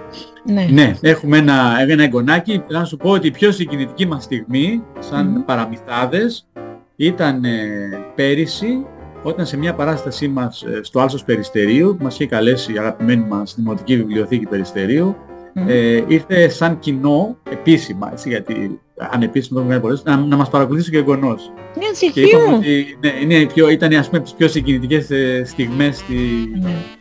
Αφηγηματική μας... Ε, τι τυχερό παιδάκι, τι τυχερό παιδάκι. Είναι τόσο ωραίο να μεγαλώνει ένα παιδί με τόση αγάπη, να λαμβάνει τόσο αγάπη. Ξέρεις, ε, πολλές φορές λέω ότι ξέρεις, δεν υπάρχει περίπτωση να κακομάθει ένα παιδί από την αγάπη.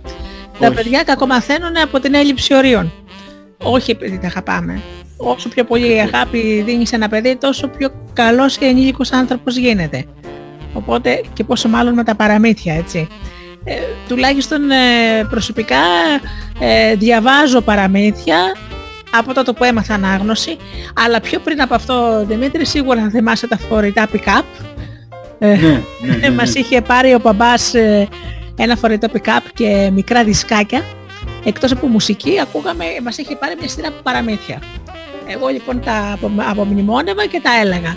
Τα φυγούμε στην αδερφού μου, στις γειτόνισσες και ξέρεις, ε, και αν δεν μου άρεσε και πολύ και το τέλος ή ξέρω εγώ άλλαζα και λιγάκι. Οπότε ξέρεις... Ε, παραμυθώ από μικρή δηλαδή. Παραμυθώ από μικρή. Μετά να τα διαβάζω και εγώ όπως και εσύ, να ψάχνω, έχω εκδόσεις παλιές, όπως είπα Αστέρας, που δεν υπάρχει πλέον βιβλία, βιβλία του Αστέρα και ένας σωρό άλλες εκδόσεις. Μ' αρέσει και το ερευνώ και εγώ το παραμύθι, μόνο που δεν έχω κάνει το βήμα όπως εσύ να το να συλλέξω παραμύθι και να τα γράψω σε ένα τόμο που φυσικά θέλει πάρα πολύ δουλειά.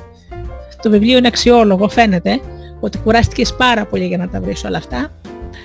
Μάλιστα, ωραία. Έχει γίνει, και ωραία, και έχει γίνει και ωραία δουλειά από την εικονογράφο μας, την Έλενα τη Θεόνη. Ναι. Ε, η οποία και το εξώφυλλο είναι πολύ όμορφο και, και τα σκυλάκια μέσα στις ιστορίες. Ναι. Και έχει και εικόνες, εκτός από, από λέξεις.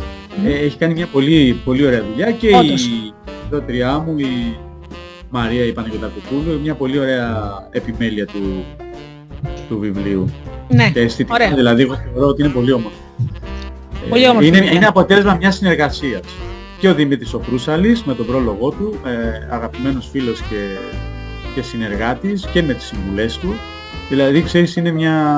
ξεκίνησε ατομικά, εντάξει, αλλά με, με βοήθησαν πάρα πολύ οι συνεργάτες μου και φυσικά η Καλλιρόη που διάβαζε και έκανε την κριτική σε πρώτη, Τι ωραίο. σε πρώτη δόση, ας πούμε, ναι, και προσπαθεί να είναι όσο πιο αντικειμενική γίνεται. και είναι. Ε, είναι πολύτιμο πραγματικά ο σύντροφος να είναι τη ζωής, να, να συνεργάζεσαι μαζί του και στην εργασία. Είναι σπάνιο πράγμα. Ε, ξέρεις, ε, ενώ σύζυ, δύο σύζυγοι να είναι συνεταίροι και στη ζωή και στη δουλειά, είναι καταπληκτικό.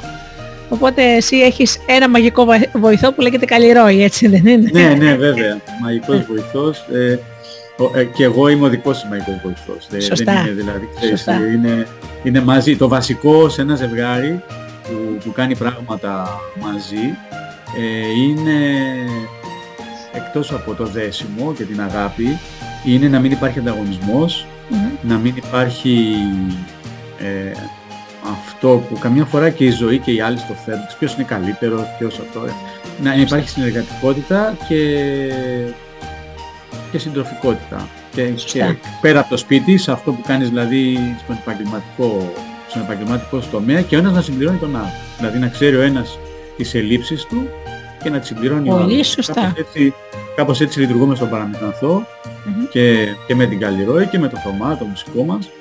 Ε, όπου είμαστε δηλαδή τρία κομμάτια ενός παζλ, ε, όπου ο καθένας έχει το, το ρόλο του και είμαστε όλοι μαζί για, ναι.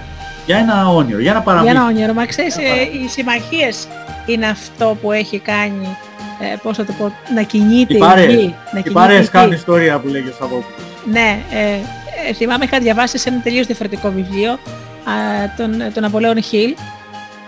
Ε, ε, ξέρεις, ο Φόρντ, ο ιδρυτής της μεγάλης αυτοκίνητο, ε, ήταν ναι. ένας άνθρωπος ο οποίος ε, πρέπει να πούμε ότι ήταν τελώς αγράμματος, δεν ήξερε γράμματα. Αυτό όμως δεν τον εμπόδισε να φτιάξει το πρώτο αυτοκίνητο, έτσι, ε, και όταν ρωτήθηκε κάποια στιγμή ε, είπε ότι οφείλει την ε, μεγάλη του επιτυχία στο ότι είχε μια δυνατή ομάδα από ανθρώπους ε, που τον βοήθησαν γιατί το αυτοκίνητο δεν ήταν μόνο προϊόν δικής τους σκέψης, ήταν προϊόν συνεργασίας. Ε, τώρα φαντάσου για πόσο παλιά μιλάμε. Και μάλιστα όταν είχε κατηγορηθεί εκείνη την εποχή, εκείνα τα χρόνια στην Αμερική ότι πως είναι δυνατό να είναι βιομήχανος άνθρωπος που δεν ξέρει γράμματα ε, και μάλιστα για κάποιο λόγο, δεν θυμάμαι γιατί, ε, τον είχαν καλέσει σε κάποια δίκη, δικαζόταν για αυτό το θέμα και ο, ο δικηγόρος, ξέρεις, που, ο κατήγορος, του έκανε κάτι ερωτήσεις παγίδα προκειμένου να, να αποδείξει ότι ξέρεις κάτι είσαι γράμματος και εκείνος του παντάει κάποια στιγμή λέει τώρα περιμένετε σοβαρά λέει, να σας απαντήσω σε αυτά που με ρωτήσετε. Ήταν πολύ αναγκαίο να το ξέρω αυτό απ' έξω. Σας πληροφορώ ότι έχω στο γραφείο μου ένα σωρό από κουμπιά που όταν δεν ξέρω κάτι πατάω το κουμπί και έρχεται ο ανάλογος άνθρωπος και μου, μου δίνει αυτή την πληροφορία. Γιατί χρειάζεται να το μάθω. Ε, θέλω να πω ότι ολόκληρη βιομηχανία και ένα σωρό άλλα πράγματα, μουσεία, ε, κτίρια, οι πυραμίδες, ο Παρθενώνας, γίνανε με συνεργασία. Κανένας δεν το έφτιαξε μόνος του. Σίγουρα γεννήθηκε σαν ιδέα στο κεφάλι ενός ανθρώπου, αλλά όταν δεν έχει συνεργάτες η ιδέα παραμένει ιδέα και ίσως και όνειρο. Έτσι δεν είναι; Είναι έτσι είναι. Να σε πάω πάλι στα σκυλιά. Είναι αυτό που λέμε ποιος βγάζει βόλτα το σκύλο; Έτσι, mm. εγώ βγάζω βόλτα το σκύλο μου, ο σκύλος βγάζει βόλτα εμένα. Το λέμε ναι. συχνά ως τα σκυλιά. Δηλαδή ο ένας παρακινεί τον άλλον. Βγαίνουμε μαζί και περπατάμε ε, και ίσως ο ένας βλέπει τον κόσμο με τα μάτια του αλλού. Ναι. Καθώς, ε, καθώς βγάζουμε βόλτα το, το σκυλί μας. Ναι. Ε, αυτή τη συνεργασία που δεν είναι τυχαίο που τη συζητάμε τώρα και, και μιλάμε για ένα βιβλίο για σκυλιά. Γιατί έτσι ξεκινήσαμε, ότι είναι σύντροφοι. Έτσι. Ναι. Αυτή, αυτή τη συντροφικότητα, λοιπόν, πώς να την αρνηθείς; Ε, όταν ε, ακριβώς ε, αυτό αυτό έχει αποτέλεσμα, αυτό σου δίνει το νιάξιμο, την αγάπη και τη βρίσκεις παντού στη φύση. Οι ήρωες στα παραμύθια μπορεί να χαθούν μέσα σε ένα δάσος, μπορεί να διωχθούν, να πέσουν στα, στα νύχια μιας μάγισσας ή στα σαγόνια ενός δράκου. Θα σωθούν, θα γίνουν βασιλιάδες, αλλά πάντα υπάρχουν γύρω δυνάμεις που τους βοηθούν και που δέχονται οι ίδιοι να, να βοηθήσουν και να βοηθηθούν. Δηλαδή δέχεσαι να, να δώσεις και δέχεσαι και να λάβεις. Ναι, σωστά. Και γι' αυτό πάντα αγαπώ αυτά τα παραμύθια, τα παγικά παραμύθια μ' αρέσουν, όλα τα παραμύθια μου αρέσουν, αλλά σε αυτά που ο ήρωας ή η ηρωίδα αντίστοιχα περνάει ένα σωρό βάσανα και λιώνει όπως είπαμε και τα 40 ζευγάρια σιδερένια παπούτσια, παλεύει με δράκους, παλεύει με διάφορα στοιχεία της φύσης, όπου στο τέλος στέφεται βασιλιάς ή βασίλισσα και αυτό ουσιαστικά είναι η πορεία μας στην ενηλικίωση και τα δώρα που παίρνουμε από τη ζωή όταν τελικά όντως πολεμήσουμε τους δράκους μας, ξεπεράσουμε τις όποιες δυσκολίες και ενωθούμε τον εαυτό μας. Γιατί στο τέλος, αυτό το λέω σε όλο τον κόσμο, δεν είναι αυτό που βλέπεις παντρεύτηκε τη βασιλοπούλα, παντρεύτηκε το βασιλόπουλο. Είναι η ένωσή σου, η ένωση με το πραγματικό σου εαυτό. Αυτό είναι τα παραμύθια. Ναι, είναι όπως λες ιστορίες αυτοπραγμάτωσης, ιστορίες ναι. που ε, που δείχνουν αυτό το δρόμο και σου δίνει το μήνυμα να πιστεύεις ναι. σε αυτό το δρόμο και να τον ακολουθήσεις. Υπάρχουν και κάποια παραμύθια με άσχημο τέλος όπου ο ήρωας δεν φτάνει Έτσι, πολύ, ναι. πολύ λίγα και σκληρά παραμύθια, δεν τα λέμε σε παιδιά. Όμως ε, αυτό το μήνυμα το κάνει κουράγιο, ε, ε, κράτα τη δύναμή σου, ζήτα βοήθεια, δέξου τους άλλους και πρόσεχε κιόλας για να φτάσεις στο, στο στόχο σου. Να σου πω εδώ ότι με, το, με τον Παραπιθανθό και με φίλους καλλιτέχνες έχουμε φτιάξει από το 2019, όχι το 2020, ένα κανάλι στο YouTube που λέγεται Παραμύθια για να κάνουμε κουράγιο. Και εκεί έχουμε λαϊκά παραμύθια και μύθους όπου έχουν σαν θέμα αυτό, κάποιες δυσκολίες που συναντάμε σαν άνθρωποι το, το παραμύθι να μας βοηθήσει να τις ξεπεράσουμε. Πολύ ωραίο. Είναι μια συνεργασία καλλιτεχνών, ε, μουσικών, ε, πολλές φορές σκητσογράφοι, μεταφραστών που μεταφράζουν τα παραμύθια και σε άλλες γλώσσες και έχει αυτό το, αυτό το θέμα, έτσι, ότι να βοηθήσουμε ανθρώπους που βρίσκονται σε μια δύσκολη θέση. Ναι. Έχει παραμύθια σχετικά με την κατάθλιψη, με το πένθος, με τη χαμηλή Καταπληκτικό και είναι μια δουλειά που έχει φτάσει μέχρι το εξωτερικο στην Αμερική, στην Γερμανία, στη Ταϊλάνδη, ναι. σε, δηλαδή που υπάρχουν σε διάφορα μέρη. Μας ξαναλέσει λίγο τον τίτλο του καναλιού; Λέγεται «Παραμύθια για να κάνουμε κουράγιο». Τι ωραίο. Τι ωραίο. Ναι. Και είναι μια προσπάθεια αφιλοκερδός που μας βοηθάνε και διάφοροι φίλοι με τη συμμετοχή τους. Έτσι. Έχουμε δηλαδή διαφορετικούς μουσικούς, διαφορετικές φωνές, τραγουδιστές ναι, ναι, ναι. Ε, και συνεχίζει όσο μπορούμε. Τι ωραία πράγματα. Λοιπόν, χαίρομαι πολύ που ε, πώς θα το πω, ε, ε, κατά κάποιο τρόπο επικοινωνώ με τους ανθρώπους όλα αυτά που κάνεις και τον παραμαθιαθώ και το κανάλι που ομολογώ δεν το ήξερα και τον παραμαθιαθώ το ήξερα. Ε, θα το ψάξω να το βρω κιόλας. να, να ακούσω γιατί ξέρεις η ενθάρρυνση και η παρακίνηση είναι χρυσάφι. Όλοι τη χρειαζόμαστε. Όλοι τη χρειαζόμαστε. Ε, και εδώ που τα λέμε Δημήτρη μου κακά τα ψέματα έρχονται όλοι κάποια στιγμή που θα λυγίσουμε όσο και δυνατός και να είσαι. Άλλωστε δυνατός δεν είναι ο άνθρωπος που δεν πέφτει ποτέ, είναι αυτός που όταν πέφτει σηκώνεται. Αυτή είναι, είναι ένας πολύ, ένας πολύ ωραίος μύθος του Εσώπου που υπάρχει εκεί στο κανάλι αυτό που μιλάει για τα καλάμια. Ότι ακριβώς επειδή λυγίζω, στη δύσκολη ναι. στιγμή, στον άνεμο δεν σπάνε. Είναι το πρώτο παραμύθι Σωστά. που δημοσιεύσαμε στην πρώτη καραντίνα, γιατί αυτό ξεκίνησε με την πρώτη καραντίνα του κορονοϊού όταν είμαστε κλεισμένοι μέσα στο σπίτι, το, το, το, πρώτο διάστημα το πολύ δύσκολο και σκεφτήκαμε ότι πρέπει να φτιάξουμε μια, μια κοινότητα ε, άνθρωποι που πριν βρισκόμασταν και το κάναμε όλο εξ αποστάσεως. Όλα αυτά έχουν γίνει εξ αποστάσεως ε, και κρατάει αυτό το χαρακτήρα ακόμα. Και ήταν το πρώτο παραμύθι ότι δεν πρέπει να σπάσουμε, θα λυγίσουμε, αλλά δεν θα σπάσουμε. Πολύ ωραία. Πρέπει να ακούσουμε την εποχή μας, δηλαδή, να ακούμε την εποχή μας και μετά να ξανα... να ορθωνόμαστε πάλι. Ναι. Μάλιστα. Ο Δημήτρης Μάλης λοιπόν, αφηγητής, συγγραφέας, παππούς. Πάνω απ' όλα. Πάνω απ' όλα. Θα ήθελα Δημήτρη μου, ε, πάντα ζητάω από τους καλεσμένους μου ένα επιμήθειο, δηλαδή αυτής της συνέντευξης. Μία φράση που ο καθένας θα την πάρει μέσα του και θα την επεξεργαστεί. Ένα μήνυμα δικό σου που θα ήθελες να πεις στον κόσμο. Α, ένα μήνυμα που θα ήθελα να πω στον κόσμο είναι πίστεψε στον όνειρό σου και ακολούθησέ το. Αυτό. Ναι. Πολύ ωραία. Σε ευχαριστούμε πάρα πολύ Δημήτρη για αυτά τα ωραία πράγματα.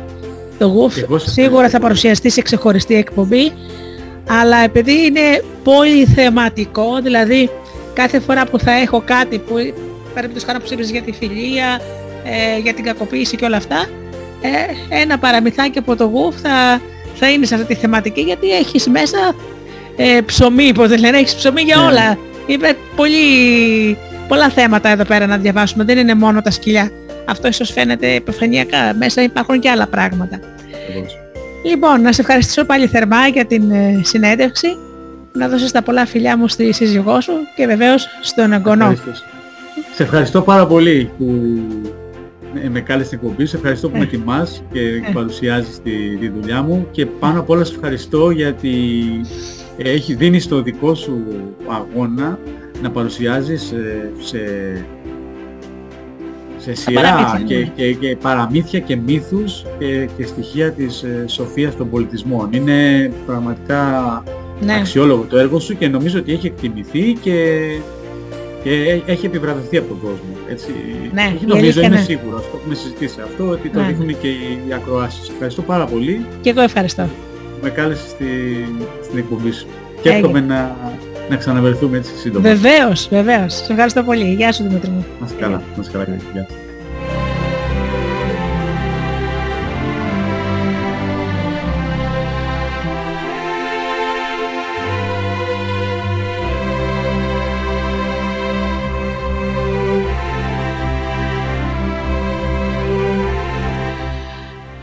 Λοιπόν, φίλοι μου, ο Δημήτρης ήταν καταπληκτικός. Συμφωνείτε;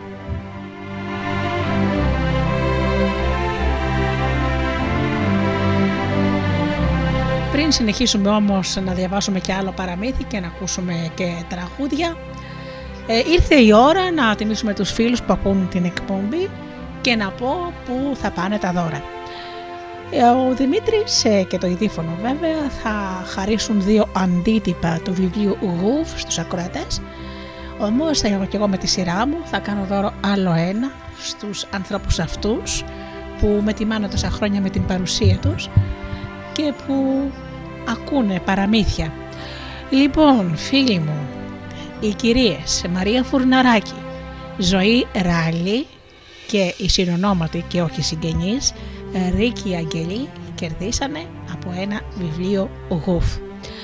Παρακαλώ πολύ να μου στείλετε στο messenger τις διευθύνσεις να τις ε, ε, διαβιβάσω στο ειδήφωνο. Βεβαίως όπως καταλαβαίνετε ε, είναι παραμονή Χριστουγέννων, αυτό θα γίνει από την Τρίτη και εκείνοι θα σας στείλουν το βιβλίο.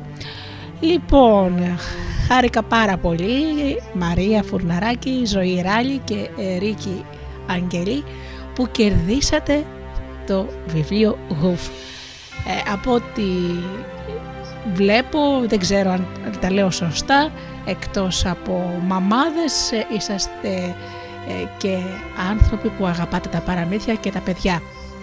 Λοιπόν, ε, θα σας βάλω ένα παραμύθι που δεν είναι Συγγνώμη, θα σας βάλω ένα τραγούδι που δεν είναι κάλαντα, γιατί κάλαντα σήμερα έχουμε, αλλά εμένα μου θυμίζει πάντα Χριστούγεννα. Και ποιος δεν θυμάται τη Mary Poppins.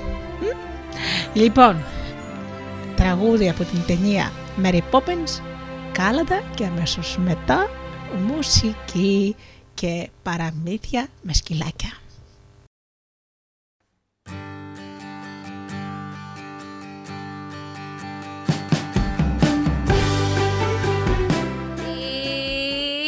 Supercalifragilisticexpialidocious, even though the sound of it is something quite atrocious. If you say it loud enough, you'll always sound precocious.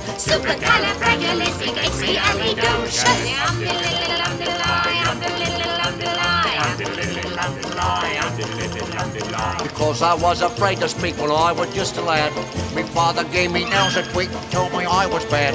But then one day I learned a word to save me aching nose. The biggest word you've ever heard, and this is how it goes. Oh, supercalifragilisticexpialidocious. Even though the sound of it is something quite atrocious. If you say it loud enough, you'll always sound precocious. Supercalifragilisticexpialidocious. Underline, underline, underline, underline, underline. He traveled all around the world and everywhere he went, he'd use his word and all would say, there goes a clever gent. When Dukes and Martha Rogers pass a time of day with me, I say me special word and then they ask me out to tea. Woo! Supercalifragilisticexpialidocious. Even though the sound of it is something quite atrocious. If you say it loud enough, you'll always sound precocious. Supercalifragilisticexpialidocious. Um, the little, um, the lie, the little, the lie. You can say it backwards, which is docious ali expiastic fragicalirufus, but that's going a bit too far, don't you think? Indubitably. So when the cat has got your tongue, there's no need for dismay. Just summon up this word and then you've got a lot to say. But better use it carefully or it could change your life. For example, Uh, yes? one night I said it to me girl, and now me girl's me wife. Oh, and a lovely thing she is too. She's Supercalifragilisticexpialidocious. Supercalifragilisticexpialidocious. Supercalifragilisticexpialidocious. Supercalifragilisticexpialidocious.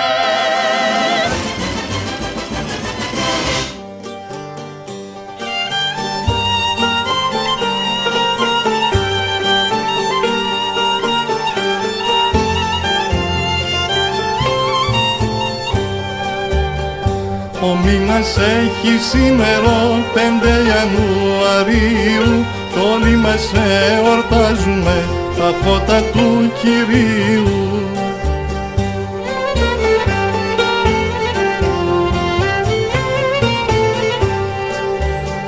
Κι όλοι οι παπάδες περπατούν με το σταυρό στο χέρι και μπαίνουμε στα σπίτια μας και λένε τον Ιορδάνη.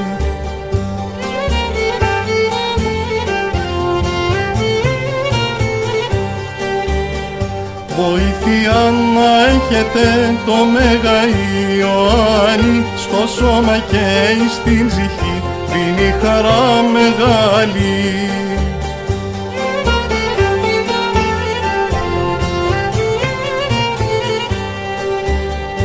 Εσκίστησαν οι ουρανοί και βγήκε περιστέρι Μα περιστέρι δεν είναι το μόνοι τον Άγιο Πνεύμα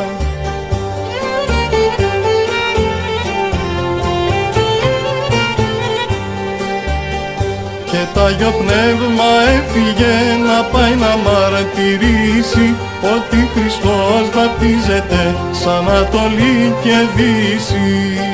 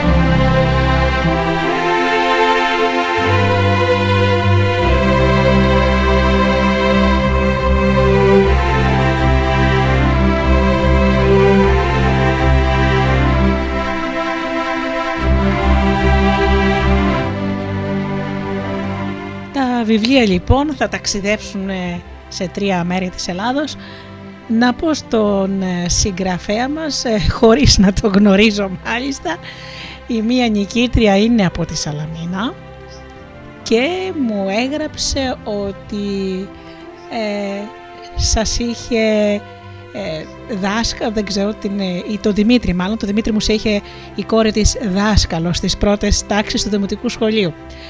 Λοιπόν, ε, θα ταξιδέψουμε Θεσσαλονίκη, θα ταξιδέψουμε στους ε, νέους επιβάτες. Οι ακροατές είναι ενθουσιασμένοι για το δώρο το Χριστουγεννιάτικο και λοιπόν θα συνεχίσω με ένα κινέζικο παραμύθι γιατί, γιατί φίλοι μου άραγε η γάτα και ο σκύλος είναι εχθροί. Για να δούμε.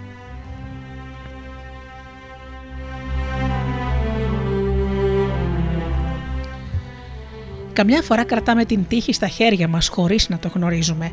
Αυτό έπαθαν κάποτε πολύ παλιά ένας γέρος και μια γριά. Είχαν ένα χρυσό, ένα μαγικό δαχτυλίδι. Το δαχτυλίδι αυτό είχε τη χάρη να φέρνει στους ιδιοκτήτους του όλα όσα χρειάζονταν για να ζήσουν. Παράδες φαγητό, ρούχα και ζεστασιά. Να μην τους λείπει τίποτα. Μόνο που ο γέρος και η γριά δεν το ήξεραν. Ένας μοχθηρός χρυσικός τους έπεισε να του πουλήσουν το δαχτυλίδι για δύο λίρες και μόλις το κράτησε στα χέρια του παραδέχτηκε την πονηριά του. Τους εξήγησε τι είχαν και τι έχασαν και τράβαγαν τα μαλλιά τους. Με τον καιρό άρχισαν να γίνονται όλο και πιο φτωχοί. Στέρεψαν οι παράδες, ρούχα καινούρια δεν μπορούσαν να αγοράσουν, τρίφτηκαν τα παλιά, κουρέλια φόραγαν, τα ξύλα λιγοστά, ίσα ίσα ένα κουτσουράκι κάθε βράδυ. Να ξεγελιούνται πως ζεσταίνονται μέχρι που έφτασε η μέρα που το ντουλάπι άδειασε και οι κοιλιές τους γουργούριζαν παραπονεμένα. Μαζί τους ζούσε ένας σκύλος και μια γάτα. Εδώ δεν είχαν φαγή, τα αφεντικά αυτά θα τα ίζανε. Νηστικά κοιμόντουσαν, πεινασμένα ξυπνούσαν. Ένα βράδυ έκαναν συμβούλιο και έσπαγαν το κεφάλι τους να βρουν τρόπο να σωθούν από τη φτώχεια. Το βρήκα, είπε ο σκύλος. Θα αναζητήσουμε τον χρυσικό, θα του πάρουμε το δαχτυλίδι και θα του φέρουμε πίσω αλλά το δαχτυλίδι θα το έχει κρύψει ο τσιφούτης μέσα σε ένα σεντούκι και το σεντούκι θα είναι σίγουρα κλειδωμένο, απάντησε η γάτα.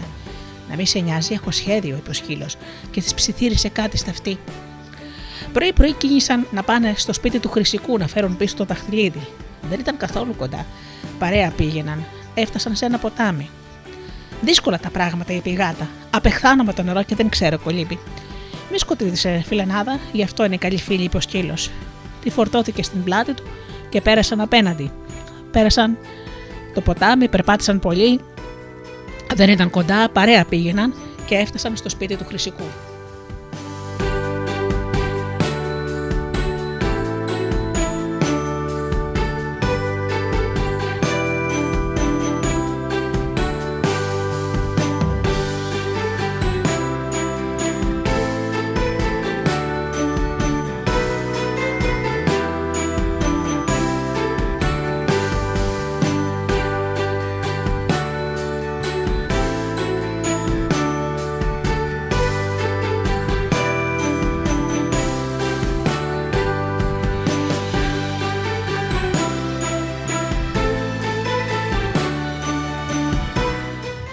Δύσκολα τα πράγματα, είπε η γάτα. Πόρτες παράθυρα όλα κλειστά. Πώς θα μπούμε μέσα; Μη το βάζεις κάτω, φιλενάδα, είπε ο σκύλος. Κοίτα ψηλά, χωράς να μπεις από το μικρό φεγγίτι. Εγώ θα σε περιμένω εδώ. Η γάτα σκαρφάλωσε, ισορρόπησε στα ψηλά, τρύπωσε στον φεγγίτι και πήδηξε μέσα στο σπίτι. Τόσο απαλά που κανείς δεν την πήρε είδηση.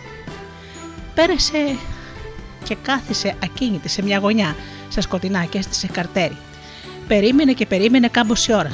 Και να σου περνάει ένας ανυποψίαστο ποντικό. Απλώνει το πόδι της, τον απλακώνει με την πατούσα της και τον φυλακίζει με τα νύχια της.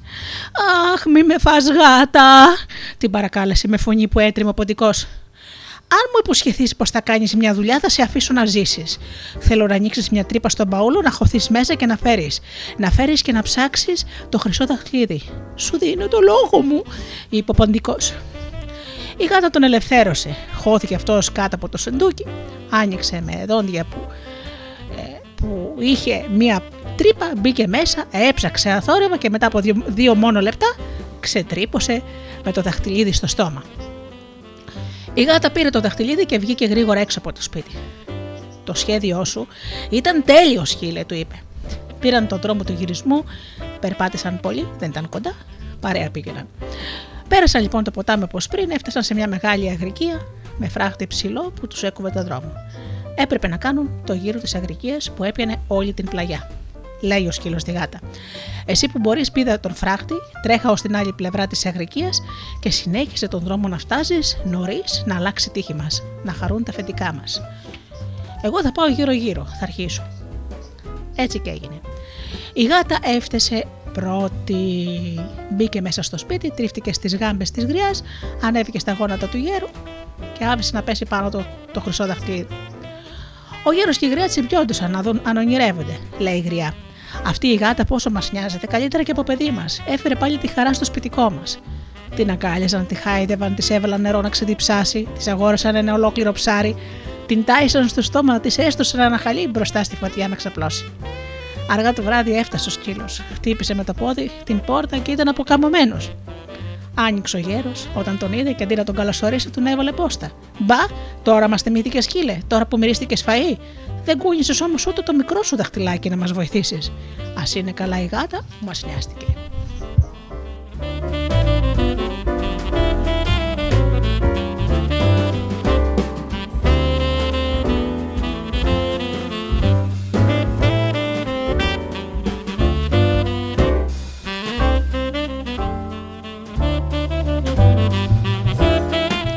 Είδατε λοιπόν η πονηρή γατούλα. Ξέρετε, είναι πονηρές οι γάτες, το αναγνωρίζω. Αλλά εγώ τις αγαπάω. Τις αγαπάω πάρα πολύ. Όπως αγαπάω και τα σκυλάκια. Και αγαπάω όλα τα ζώα και φυσικά τα παραμύθια.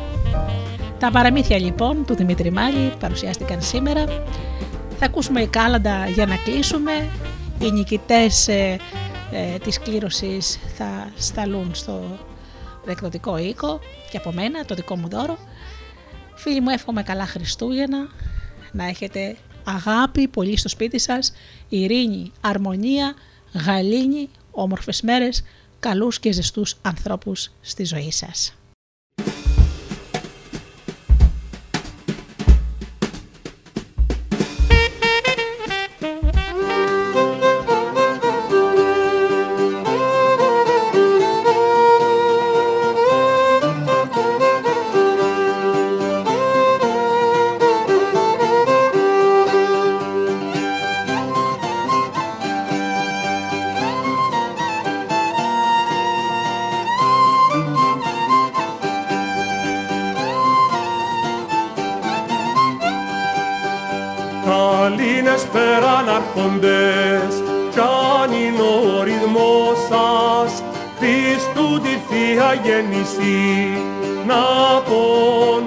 Να πω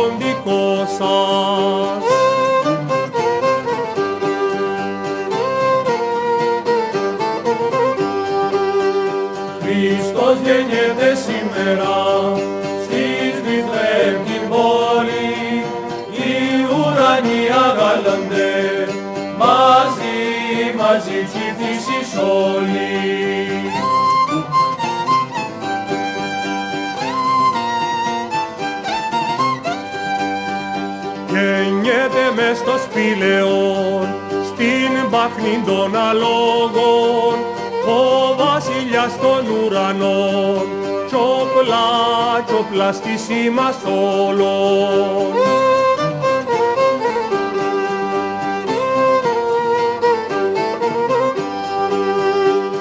Αγγέλοι στον ουρανό ψάλουν το ενυψής της και κάτω φανερώνεται εις τους, εις τους βοσκούς ο κτίστης.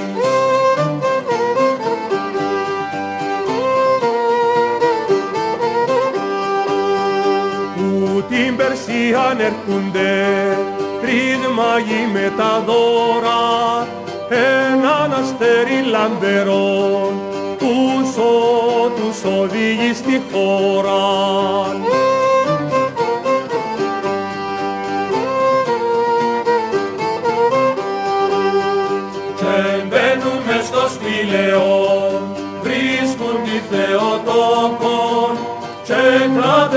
Κράτεστε σαν καλεστής των, Α- των Αγίων της τόκων.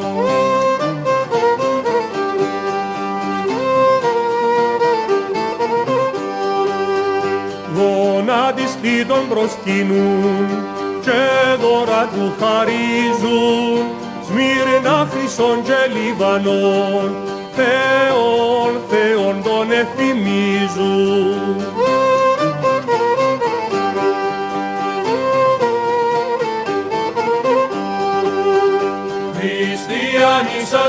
σας είπαμε όλη την ιστορία του Ιησού μας του Χριστού τη γε, τη γέναν την Αγία.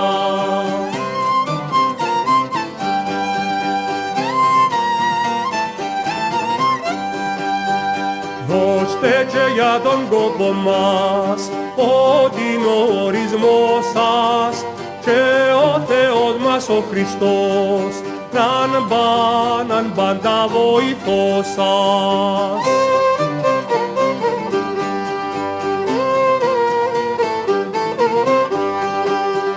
Χρόνια πολλά να ζήσετε, να είστε ευτυχισμένοι και στο κορμί και στην ψυχή να σας, να σας την πλουμισμένη.